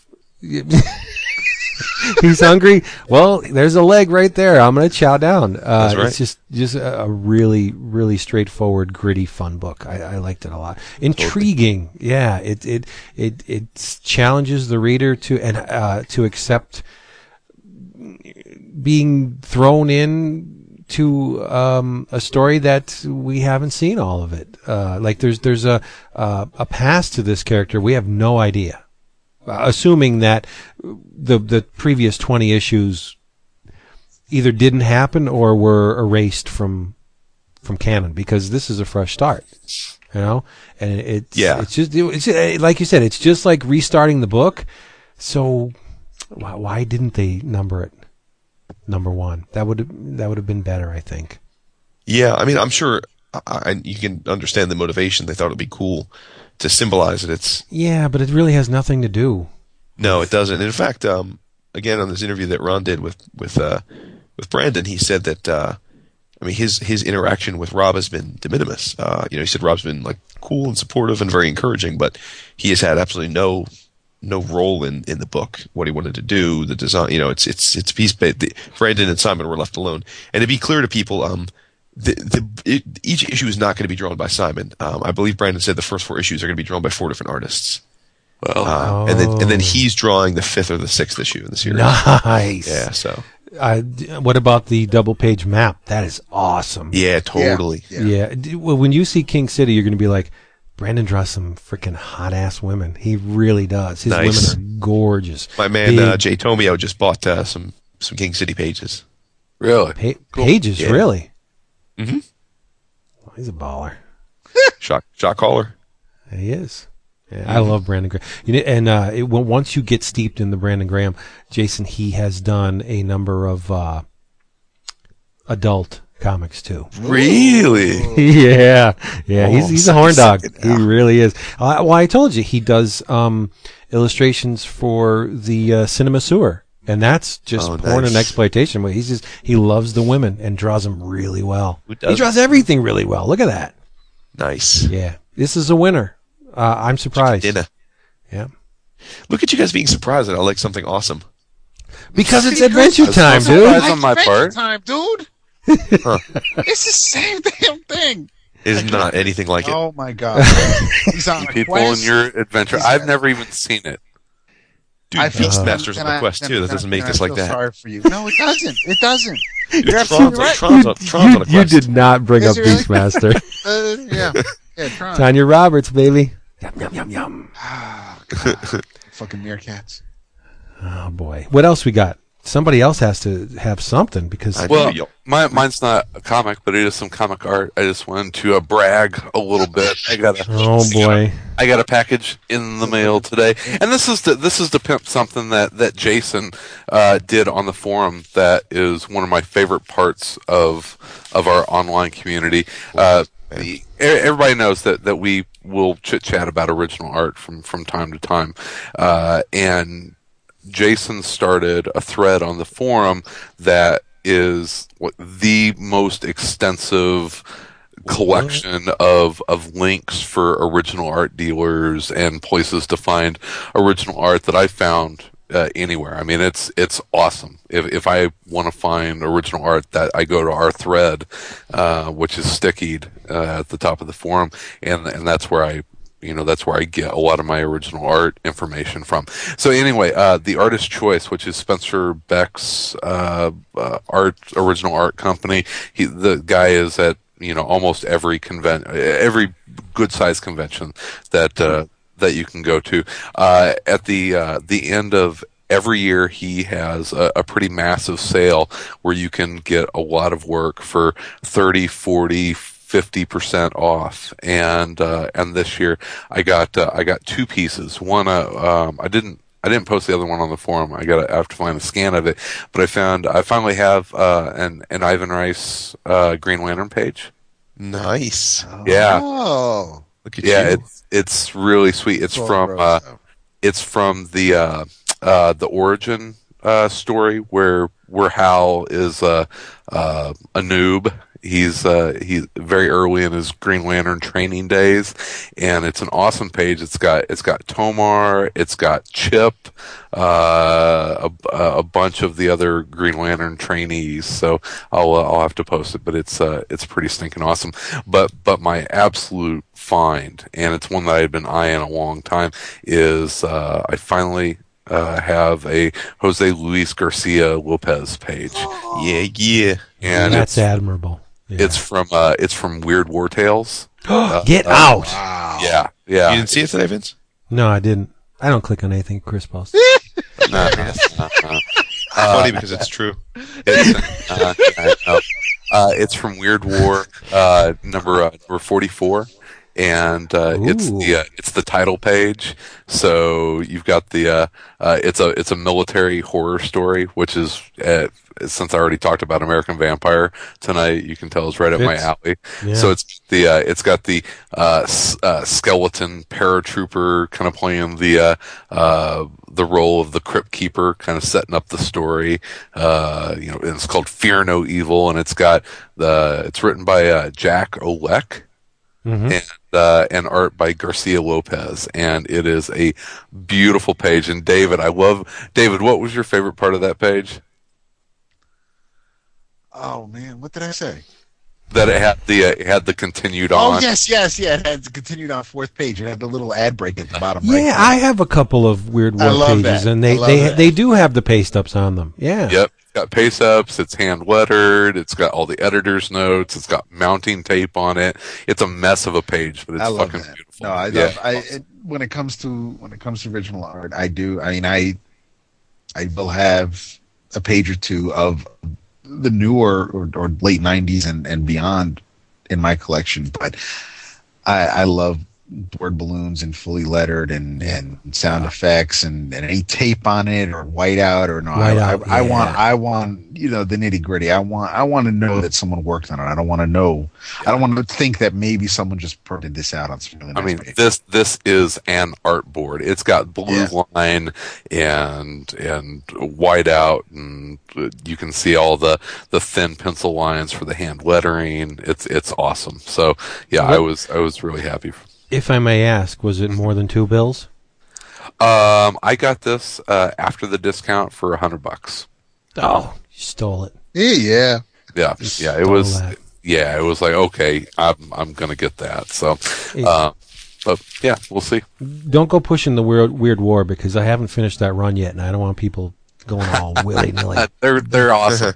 They're real. I mean, if you like oh, Weird read- War is uh, Yeah. in a lot of ways it's uh, as good as House of Mystery was. Yeah. and you got the you know if you like the creepy and eerie stuff it's Oh, yeah. it just it just fits fits right in there hey i've got i've got a thank you uh before i uh before i finish up um uh, Before you Leaf- fall asleep, you mean? yeah no no but before i forget um uh leaf insect dan uh dan Yep, Dan, it- Dan Pua.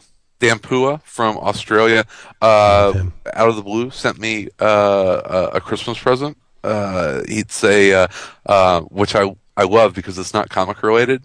it's something else that was on my Amazon wish list. It's uh, uh, uh, understanding flash photography. 'cause I've been trying. Oh, At le- at least it's not a knife. yeah, it's not a knife, but it's uh, yeah. He sent me an awesome uh, flash photography book, which I'm Yeah. I'm really happy with. I I've, I've been wanting uh, to uh, to understand my uh, uh, my flash for a while. So yeah, very cool. Thank you, Dan. I, I Yeah, want to and- thank. Oh, go ahead. Oh, um, just because man has uh, earlier this year, I, I was going to. I wanted to start a uh, a photo a day experiment. I wanted to see if I could take a photo a day with with with my iPhone and just run with it. And I and and Dan decided to start a thread, not only a thread, which is stickied in in the monkey room, but he um Where could they he find has that?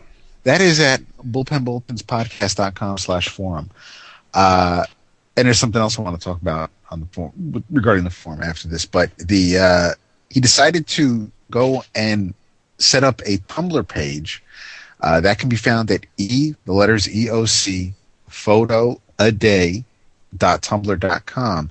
And anybody who's on the forum or who follows us on twitter can post a photo on that blog. So you have you have photos from me, from Pat Loika, from Steve Raker, from Dan, from from Philippe, from Eric. I mean, there are there are over a dozen people who are participating, and and go to, and Dan actually went ahead and and categorized everybody, tagged all the photos so that you can actually click on anybody who who took that photo, and you can see what other photos they've taken of, of uh, since the beginning of the year. And the man is just insane when it comes to that. So I want to thank him for for setting up that Tumblr page. It's a pretty neat neat theme, and and it's very straightforward, and it's basically just nothing but photos with, a little description if anybody posted the description with the photo.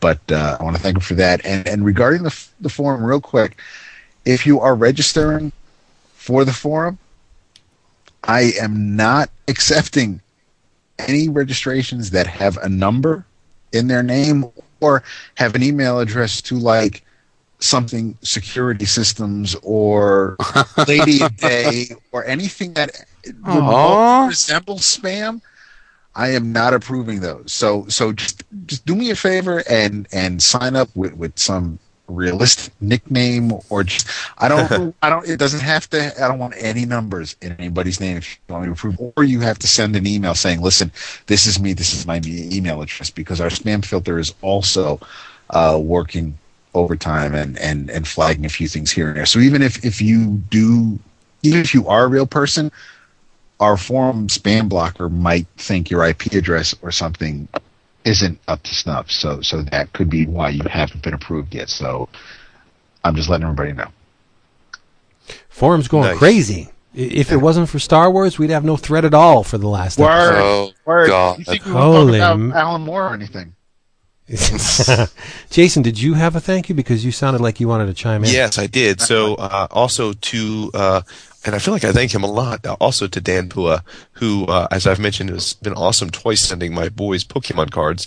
He sent me um, a uh, a manga uh, by Shigeru Mizuki called "Onward Towards Our Noble Deaths." Oh, that's oh, good. it's so good. Yeah, drawn quarterly. Um, Wait, this wait, was wait, on my list of things I wanted to, to try. So he's the man for this. Uh, It it's was, a sto- it, it's the one manga I read last year and absolutely Yeah. loved, adored. Yeah, it. remember, So I mean, it's awesome, right? I mean, it's it's it's like it's fictional history, but it's a story of a of a Japanese uh, uh, um, group in uh, World War II. And uh, I just read like the first chapter just just to get a sense of it before that we started the show because I got it today, and uh, it's it's funny. It's I wasn't expecting it to be funny, but it's actually pretty funny. Yeah, So- there's a lot of lot of humor to it, but it just it kind of shows you how fucked up war can be, uh, Mm-hmm. and and from the from the Japanese uh, perspective, and deals Yeah. kind of with their code of honor and, and that kind of stuff. It's Mhm. it's pretty wild.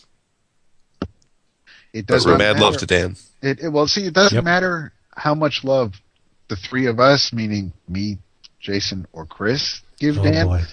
He is. He will never look at us the way he looks at Vince. I, He loves I, me. It's it, dude. And I love it's- him back. It's, it's scary, man. I think he wants to Uh. wear your skin. It's it's a little scary sometimes. You know, speaking of of wearing my skin, yeah. I I finished the Crossed Psychopath series. Oh, this is what I was waiting Uh. to hear. Please go on. You know, I, I've I've it's it's odd. I've been mulling over the ending to the damn book for more than a week. It it Mm-hmm. ended really strange. Not n- nowhere near to the in- other in- earlier show. No, nowhere near in a way I thought it was going to end. It, it- they they left it. It's open ended, and and I thought for sure that there there would be some kind of resolution, but I don't know what Lapham So was trying to. I don't know what he's trying to say with this. I mean, uh, spoilers. Um, Harold Laurie uh, lives to mess people's lives up another day. And and uh, the the the people he was with were whittled all the way down to one, and she uh, well, and uh, I just spoiled it, and and um, and and she lives too. So I I don't understand what the whole aside from the the gratuitousness and the shocking nature of the book, I I'm I'm not sure I'm getting the purpose of the miniseries. To get you to pay- pay for th- more there was, there, there was there was no comeuppance. There was no um, just rewards. I mean, I mean, he the guy walked around with a breast in a bag and and basically made love to it. He killed people to get to um, manipulate the group to get closer to uh, Amanda, and then she gets away, and and he stitches back his lips on because she she bit his lips off when he tried to kiss her.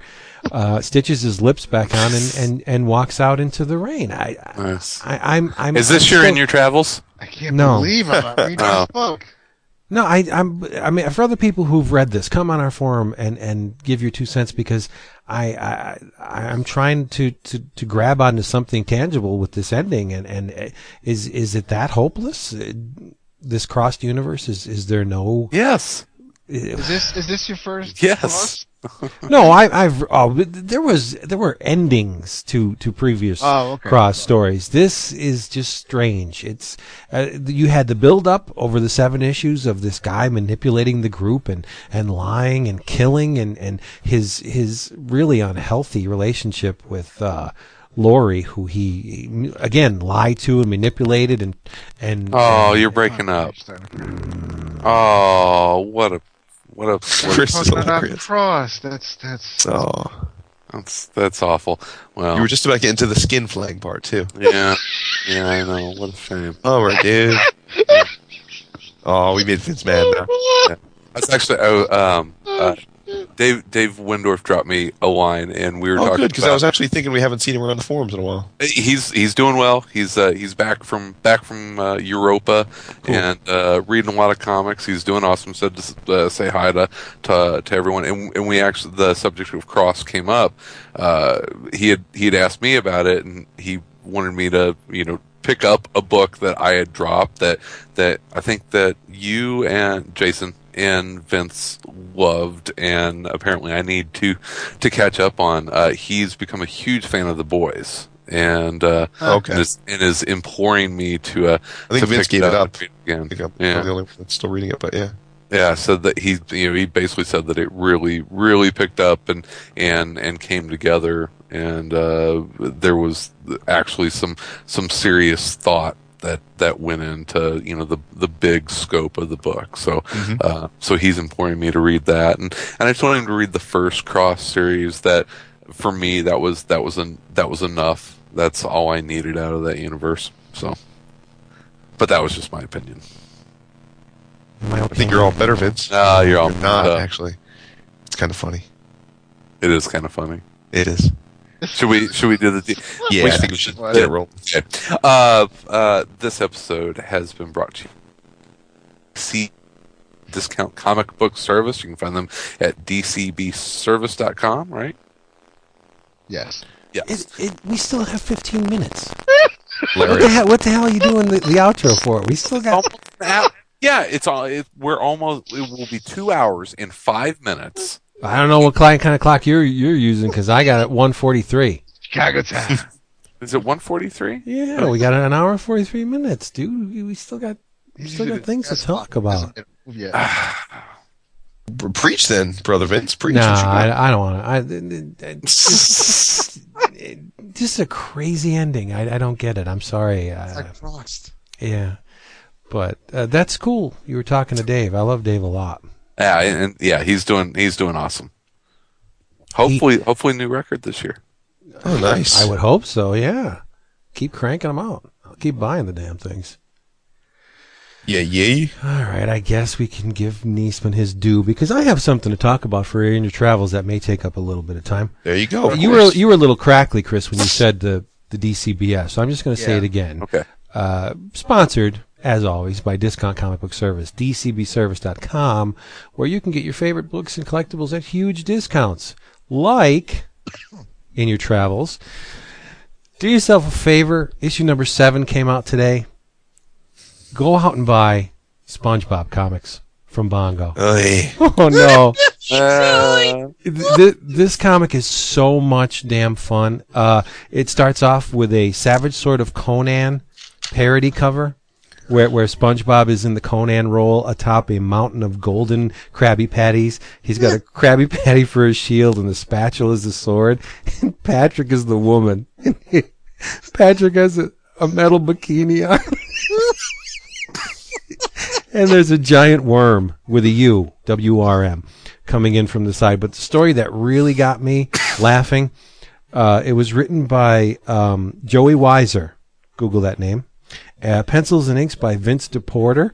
Uh, SpongeBob, SpongeBob and Patrick find SpongeBob, SpongeBob and Patrick find what they think is an egg, uh, and and they're wondering what the hell is it. Uh, it's, maybe it's a sea turtle. I don't know. And Patrick goes, maybe it's a baby omelet. it's funny. Oh, I love it. Uh, James Kochalka's all over this issue. Uh, let's see who else we have here.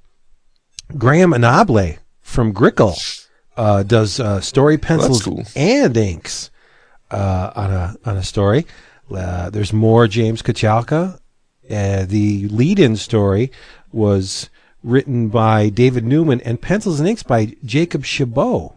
This is, and uh, you have R. Sikoryak that does the frontis page. So Sponge, this is legit, Jason. the The back cover is a pseudo ad where uh, Mr. Crab wants you to join the Krabby Club, and the whole the whole purpose of the club is you can sell Krabby Patties door to door, Nice. earn valuable prizes. It's like Amway for the. I- honest to God, I I, I Gotta love grit. I love this freaking book. It's just uh, it's I would I love it when my buddies love comics.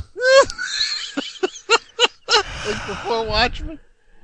uh, but yeah, check out Bongo's uh, sp- the dirty bubbles in here. Man Ray, all all the bad guys. Um, looking at the pages, it just makes me giggle. It's so much fun. Mermaid Man and Barnacle Boy's in here, legit SpongeBob. I and I didn't say that just to tick Jason off. I honestly love this book. You're pretty. Oh, I believe you. I really You're do. crazy, but I believe you. You're crazy, man. Crazy. it's baby omelet. I'm sorry. Go ahead.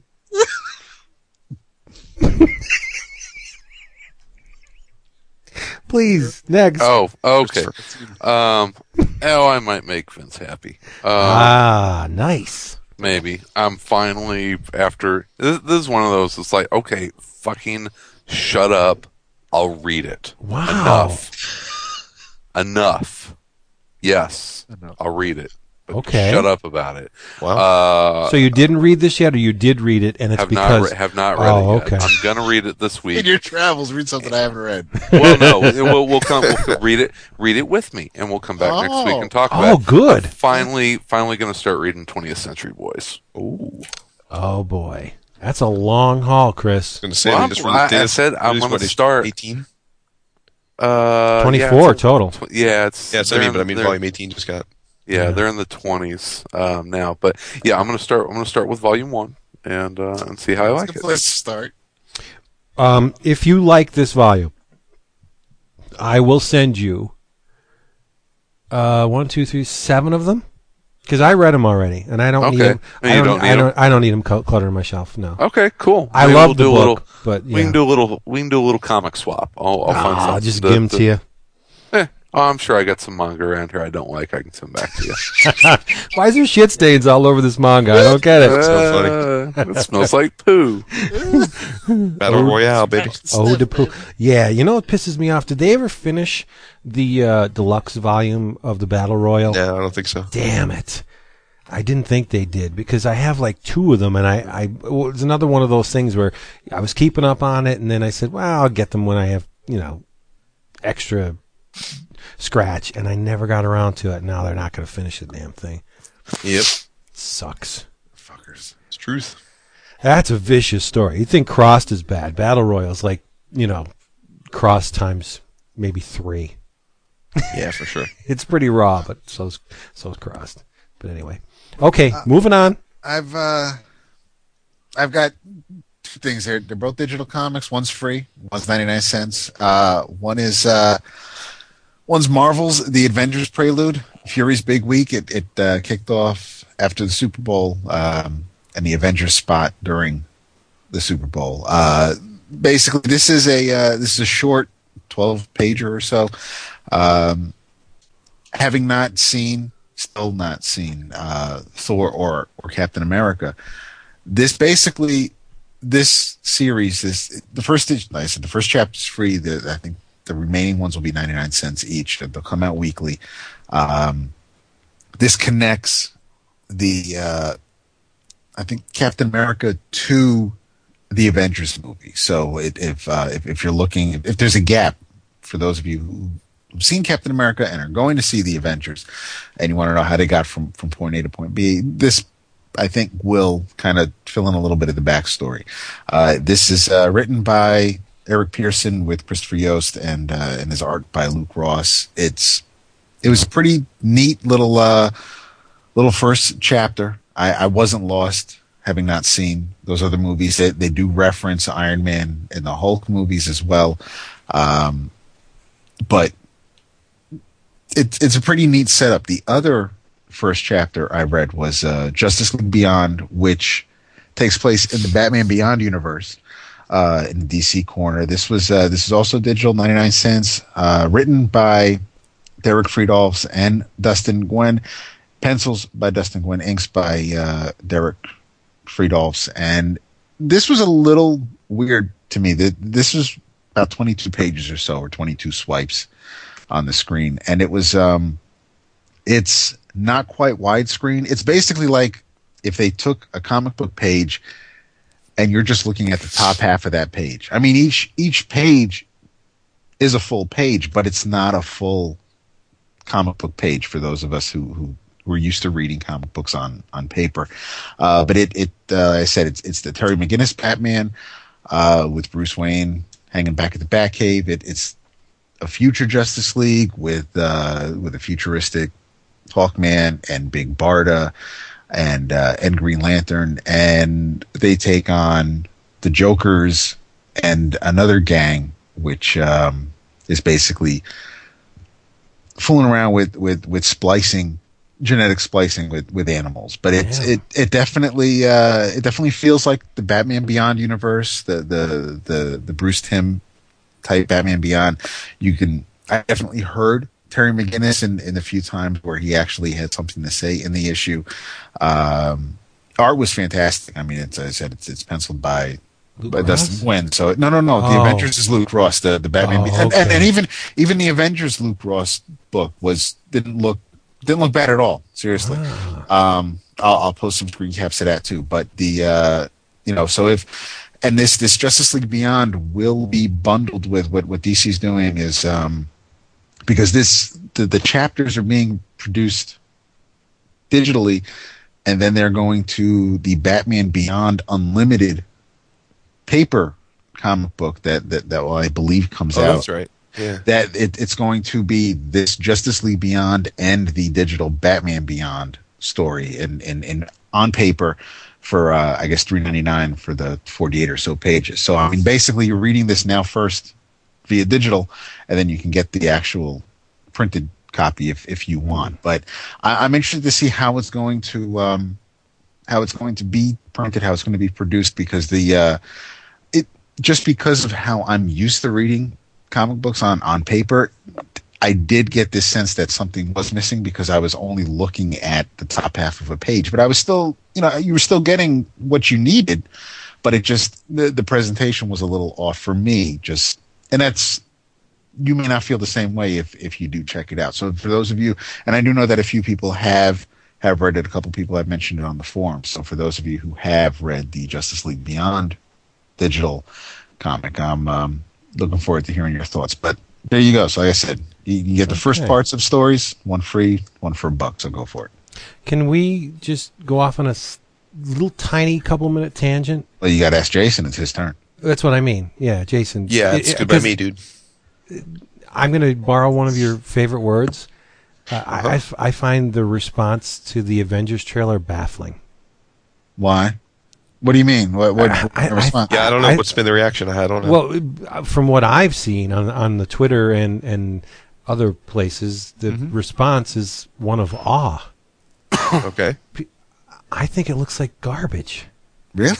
Yeah, Really? I, I, I've, Okay. I've, I I, found mean, I, I don't. I found Yeah, I don't nothing. either. I think it looks found really it. Yeah. Yeah, I'm looking The only forward thing, the, the only thing that I found not not laughable. The only thing I found a little off was that the the closing scene of the of the commercial was when everybody was flexing or or or cocking back their bow or what have you. Everybody's already poised for action. And then there's Black Widow with with her little Glock, and it was just I, of all everybody who- agree. who, and I had, know Looking hot, though.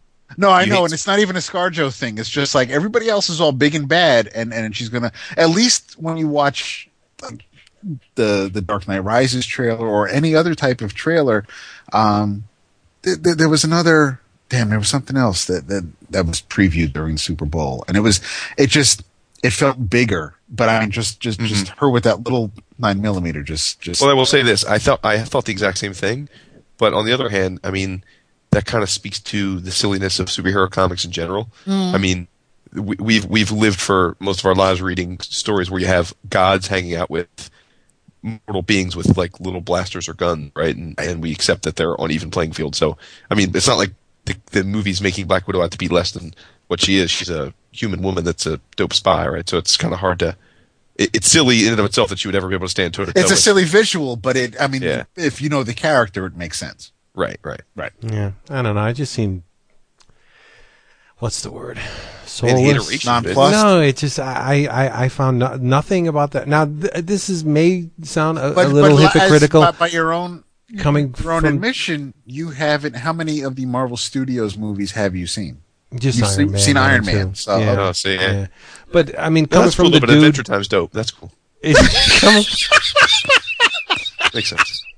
coming from the dude that worships Transformers one to three, it just looks. I don't know. It just looks like soulless spectacle to me. And I know it's a trailer, and there's not really supposed to be a story there. It's just supposed to get you. Uh, Get the, the juices flowing for the movie. It didn't do that for me. It was just like eh, whatever. I think the Hulk looks lousy.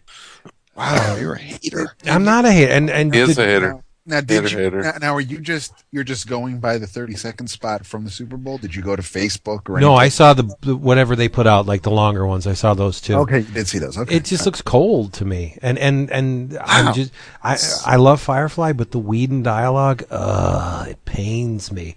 We we have a Hulk. Yeah, it's. see. I didn't. I didn't dissect it as much as you did. I guess I, just- wasn't took dissect. Well, I'm just commenting on it. That maybe I did I know, dissect but I didn't. But see, and and I know that I I'm I'm not going to lie. I'm not going to say that no, that there aren't things where I've I've heard or I'm not going to say that I don't look at a comic book page or, or read it and not dissect it. But I didn't when I was watching it. I I guess I was just sucked into the moment. I was just I was enjoying what I was being shown. So I wasn't. Yeah. I didn't hear the Whedon dialogue. I didn't. I heard the same Tony Stark I heard in the first two Iron Man movies. I I, I can only go by what I've.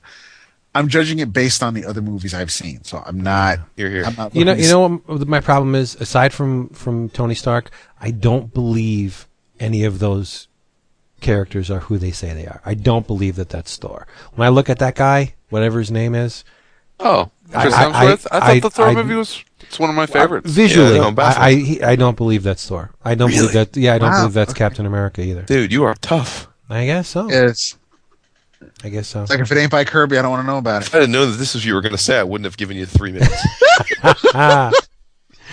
Yikes. uh, All right, well, I don't have it. Uh, my inner travels isn't it? mute Ah, button, dude. dude. Jason, the the mute Get off button. the mute. Get off the mute. My bad, my bad. Um, I said my, my inner travels is not to uh, read something, but to listen to something. Oh, Um, uh, as uh, as you guys know, I have a long commute each day, so I listen to lots of podcasts and stuff. And uh, to be honest, like um, I felt like my my listen my my uh, my rotation was getting a bit stale. Um, there was some pod fading of some podcasts that uh, seemed to not be around anymore. There were some that have dramatically changed their content, let's say, so I stopped listening to them. Um, so I needed some some fresh blood, and uh, and in a way, I'm embarrassed to say what I'm about to say because um, I'm about to give props to podcasts that are done by by some of our buddies. So um, I'm admitting basically that I, I'm late to the to the party here. Uh, but you know, it is what it is. There's only so many hours in the day, so um, all I can say is that I'm listening now, and I want to give them a shout out. So three podcasts of dudes that we know personally that I want to say um, give a listen. Uh, first one is um, Mr. Paul Montgomery, who is an Oh, awesome the guy and a writer for. typewriter. Ah. Yeah, he goes by Fuzzy Typewriter. Uh, he's a blog of that name, and on uh, Twitter and the like, he's known as that. And he has the uh, Fuzzy Typewriter podcast, um, which uh, one thing I'll say about Paul, if you've never heard him, he's he's also frequently a contributor to iFanboy uh, podcast. He's got a fantastic like radio voice, Great very radio smooth and deep. Yes. So he's perfect for podcasting, uh, and he's he's uh, he speaks nice and slowly, something that I've been accused of not doing. Um, and uh, and I've listened to a couple episodes now, and it's terrific. He has rotating uh, guests, um, and uh, the, I think the most recent one, or at least the most recent one I listened to, he talked about the movie Chronicle, um, which which was cool because I really had no idea about this movie until I saw the trailers the other day. Um, and Paul is a big movie file, so um, I thought he did a great job. So I would definitely recommend that. Again, it's Fuzzy Typewriter Podcast. Um, the second one, and this is a happy anniversary, um, is to our buddy Mr. Pat Loika.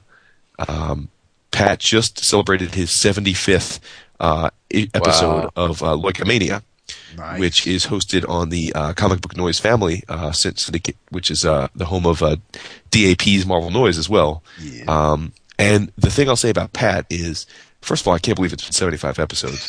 That's Um, crazy. But second of all, he, you know, Pat is a mover and a shaker. He knows people. Um, and so he's had a phenomenal list of, uh, of creators on his show. Uh, and, and the few that I've listened to in the last uh, week or two, uh, you guys know Pat is a stickler for being positive. You know, like he even gets mad sometimes when, when we get negative, uh, and, and sort of uh, gets upset. And I understand that. So his show is like 100% positivity. Um, since he's an artist himself, he asks really good questions of the guys. Uh, and it was a blast. I thought, um, uh, in taking a page from, uh, from, uh, I guess, uh, our book and many others, uh, on episode 75, he does Q&A. So, um, and, and the other thing I'll say about Pat is he's a humongous collector of collected editions. And he broke down a bunch of the collected editions that I've yet to purchase. But after hearing him gush about them, I gotta get them like ASAP. so, mad props. And then last but certainly not least, and uh, and this is one that I don't know what I was thinking not listening to it uh, before this, and that is uh, the DCB podcast, otherwise known as the Distinguished Comic Book Podcast, starring uh, Ah. Mr. Zach Cruzy and Mr. Ben Teed. yes. Uh, so that was the show of the three that I think is most like ours. I don't know if you guys have given a listen yet, but it's Ben and Zach just talking about whatever comes to them, and and like us, they have a wealth of of experience in comics and love everything from you know the New Fifty Two to uh, to Baggy to you know Fr- Pim and Francie to uh, you know. Um, Frank Miller. You know, they, they, they cover it all. So, um, I've listened to the last two episodes that they've done and it's just terrific. They spent a lot of time, Vince, on episode 25 talking about, uh, Meanwhile, uh, and, uh, and, and Zoroastrianism and stuff. So, uh, just great stuff. And again, those guys, very good voices, um, good friends. So their, their, their banter is very natural. Um, so yeah, so, so mad props to all three of those. And if anybody else out there is looking to refresh their, their podcast list and, and needs a, a, a new, uh, you know pop culture or comic podcast or two, I would say those three should definitely be uh, worth your attention. Yeah. Well, Zach's a dirty biter, so there's no. I mean, it doesn't surprise me that that his podcast is like ours. See, you're gonna feel real bad about that because the whole time I'm listening to the episode, I felt like uh, I felt jealous because every moment he's talking about. Meanwhile, he's getting st- stuck as to what to say, and he kept saying, "I don't know where to begin with this." And he was like, "I really have to do this justice by having an episode where we have Vince be on and Mario and really deep delve into it." And I was like, "Man, he loves Vince." No, I'm like, my well. I love. Yeah, I, I work with the guy. So, It's true. So, Yeah. so there He's you a go. biter. He's a damn biter, though. Yeah. you can't trust a teacher, man. You can, and a Ditko file. Oh God. So he's weird. He's weird. He weird. does love him some Ayn Rand stuff. I know. You think he would have been an architect, but no, he's a teacher. I guess he is an architect of sorts, right? That's true. He's an Yeah, he's- architect he's of young molding minds. right. That's right. Exactly. All right. So what else we got? Still got some more time. Do we have to go? I'm having too much fun. I, I, Oh, I, guess you'll just this. have to listen This is to it again whenever you edit it. Oh, You're cold, Chris. Yes. Very cold. It's the truth. May- may- Maybe we'll hear uh, the latest episode of Around Comics eventually. yeah, see, that's why. I, well, I've got to edit it. Oh, Get on it, dude. you weren't doing both at the same time. You weren't editing Yeah, I while you were know. out. Well, You edit know. that stuff? Multitask, baby. Oh snap! Oh, Oh, snappity. oh, He's got to make sound look good, sound good. yeah. I got to take out all the curse words. Why? Snap. I'm joking. Oh. Uh, Jason, or not Jason, David. Yes, sir. Should, should we we lead out on the Adventure Time theme? You want to sing it for Jason? Oh, d- That's kind of Well, you gather how much how livid I am that my sons are now watching the show, right? It's awesome. I and, love it. And Scotty Awful. Young loves it. That is awesome, dude. I, I can't believe how you seriously. All right, no, I just I want to know what about it don't Yeah. you like? I'm baffled. I find the whole thing repulsive. I mean, literally repulsive. What? What about it? Do you, Like I watched it, I sat down. I'm like, all right, the boys are into it. Let me see if I can get into it. I watched, sat down, some episode where they're like in a, a hospital and there's Yeah. this disgusting nurse that's fucking like giving giving nightmares. Yep, yep. All on them and like you got to it find just your made no sense. And then they like have to take all the candy and hide it in a in a in a castle because something's gonna come and eat it. And uh, it's just it, it, it was so non sequitur, and the art was so psychedelic. I How are you hated going to say it. that about the art? Oh no! I hated it. Stop it. Oh, that's that's that's crazy. And I didn't realize, Vince, that the Meanwhile guy is the one that designed the characters. Yeah, that's what he was telling you. Jesse Moynihan, uh, yeah, yeah, forming, forming. Yeah, I did, did I say Meanwhile? I meant yeah. form, you- dude. I I'm know you did. I know you did. Yeah, I meant forming. and it's and, Yeah. and and and the creator Pem, Pendleton Ward. That's that's who does the voice for for LSP. Vince. Ah, That's Lumpy Space Princess's voice. But um, really? no, it's it, yeah, it's so hot. bad. I'm ready for I'm you. so hot.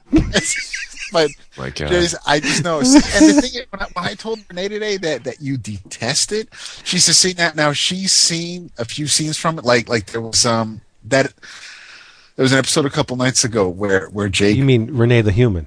Yes, Renee the human. She uh and not Nanook the dog. They uh they Jake was sick. He wasn't feeling well, and and he had and and so Finn had to tell him a story. And he's like, Jake, I'm Finn, I'm sick, and and he's like, you know, blankie me, and he so so so. Finn's like, well, where's the blanket? He's like, it's right here. So put it on yourself, dude. And he says, so he puts it on. He's like, it's too hot. Soup me. And so she's all feeling bad because Jake is is is ill. And when I told her that you detested it, she's like, she doesn't. She enjoys regular show. She she gets a kick at it at it. And whenever She's it's got good recorded, taste. I know. So whenever it's recorded, because at first she was trying to say, "Well, I just watched it because you know you you liked it," but then when I was ah. showing her some scenes from from from Adventure Time, she was like, "Oh, that's cute." But then there was an episode where they they met Ghost Princess, and she could not stand Ghost Princess's Oh voice. my she's, God. Like, I can't, she's like, "I can't hear this episode." So I was like, "All right," but I just wanted her to hear the part where they were talking about how she was moitered, and so so she she humors me by watching a couple scenes here and there. And if i cue it up then then she'll watch it. But she's not into it like she is with regular show. But i mean she, she finds it very hard for you. She finds it very hard to believe that you would use the word detest Yeah. when describing the show because that's that's kind of that that's on the harsh side i mean i can you know not liking Dude, it all I can say is it's just like SpongeBob. Like I literally, it makes me like angry that that, that, that people like this kind of show. It's on. That's It really does. Like I'm, I literally was watching it thinking, I don't want my kids watching this. It's horrible. That's crazy. That I don't see. I, I, I'm I'm late to it. I didn't watch the first season. I just watched the reruns now. Then I watch the new episodes on on Monday nights. But I don't. Dude, we have it on disc. We play them all I, the time. that's what I'm saying. Like I. So I mean, I'm I'm I'm late getting to it. But when it's on or when it's recorded, I'm gonna sit and watch it. When we get home, if it's on, I'm gonna watch it. But I I can't. But I'm just I'm I'm sucked into the whole world. I mean, Yeah. Jake Jake is awesome because You are Jake. I, J- Jake's Jewish, so I mean I love Jake, but it's it's Finn is just he's I it, it's it baffles me that that There's that word. Yeah. at Rigby and and and Mordecai who are you know self-described slackers. They're 23 years old. They're, slackers, and and Rigby of course is just going to do whatever he can to not work. And then there's here's here's Finn who tries to do right by, by just bubblegum and and save the day, but yet you you can't stand the show that he's on. I just I, I don't I don't get it. I, I'm trying to figure out how, how your mind works, and I'm I'm, I'm I think Yeah. Jason, Jason's going to say, like, just accept it, dude. uh, well, yeah, I'm gonna have to, but I'm just like I don't I, I Unheard can't. of. I'm trying to find the yeah, seriously. I'm trying to find the. I'm like, where's the? I I- I don't know where the disconnect is. I'm just I'm I'm lost. Fun will never end. All right. Thank you for, for being here with us. Chris, you still here? Uh, uh, Because the first issue did come out today, didn't it, Vince? Yeah, I know, big, I, I mean, I don't want to rub salt in the wound. I'm just big saying. it's okay. Big prop, props to Boom because, or Kaboom. That's the kids' imprint of Boom, right? Uh, the first issue of uh, Adventure Time came out today, and at three ninety nine, the sucker sold out in a lot of places. Good for them. A lot. I mean, I couldn't get one, and uh, I wanted one, but so I guess I'm gonna have to either wait for the second print because it has been. Uh, I think it's announced, or it's been announced to shop owners because the local dude knew knew that there was going to be a, a second print, or I'll just wait for the trade, which is probably what I'll do. I want to have all that goodness in one book, you know, and then, you know what? In a year from now, Jason will be like, I I I, I so missed the boat on Adventure Time. I love it. Guess not. I don't think that's going to happen. It's not gonna happen, dude. Yeah, it's not gonna Yes. happen just yet. Yeah. We. Uh, how about the picture? The picture he sent from the con of, of him throwing the finger. Throwing the at- finger at the inflatable Exactly. chicken fin. We'll see. Hey, guys. We'll see. Don't worry. Thank you for being here with us. We'll be back next week. We hope you join us. And in the meantime, go out and buy some comics. Yes. Please. Yeah, go buy some back issues because that's where the hotness is. It is. That is, dude. That is. Yeah. Yeah. Seriously, fine. Yeah, just and if it's it, like three for a dollar or fifty cents Yep. each, just just just stick your hand in the back issue bins, dig something out, and see where it takes you. I just I, I, I love Wolf. finding that. I, I just oh like Blood- like Trencher, like like yeah, like like Deathblow. Death You know, blow. just just That's a scary thought, isn't see it? what's oh it's Jim Levy Frank Miller. It's just there's just go and find old stuff. If if as much as you dig the new stuff, what's coming out now, go back issue dive. the old stuff is better. I'm sorry, but it is. Well, we say it's better, but yeah, Yeah. I mean, But we're old. So, hey, next week we'll be here. We hope you will be too. See ya. Love you. yeah, yeah, yeah. soldier. Images. Millions of images. That's what I I got orgasms. I got screams. I got all the images any hit or oh, whatever shit out. My power's coming, my power's coming, my power's coming.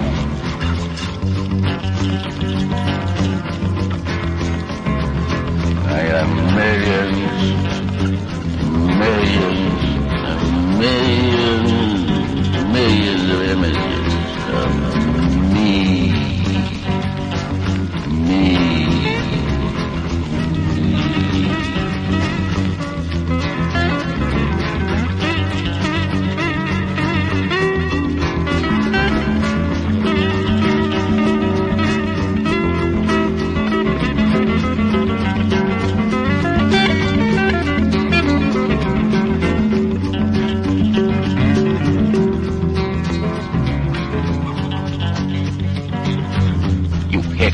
Cause a buzz on me. All right. I'm finished if you're still a lousy fucking thing.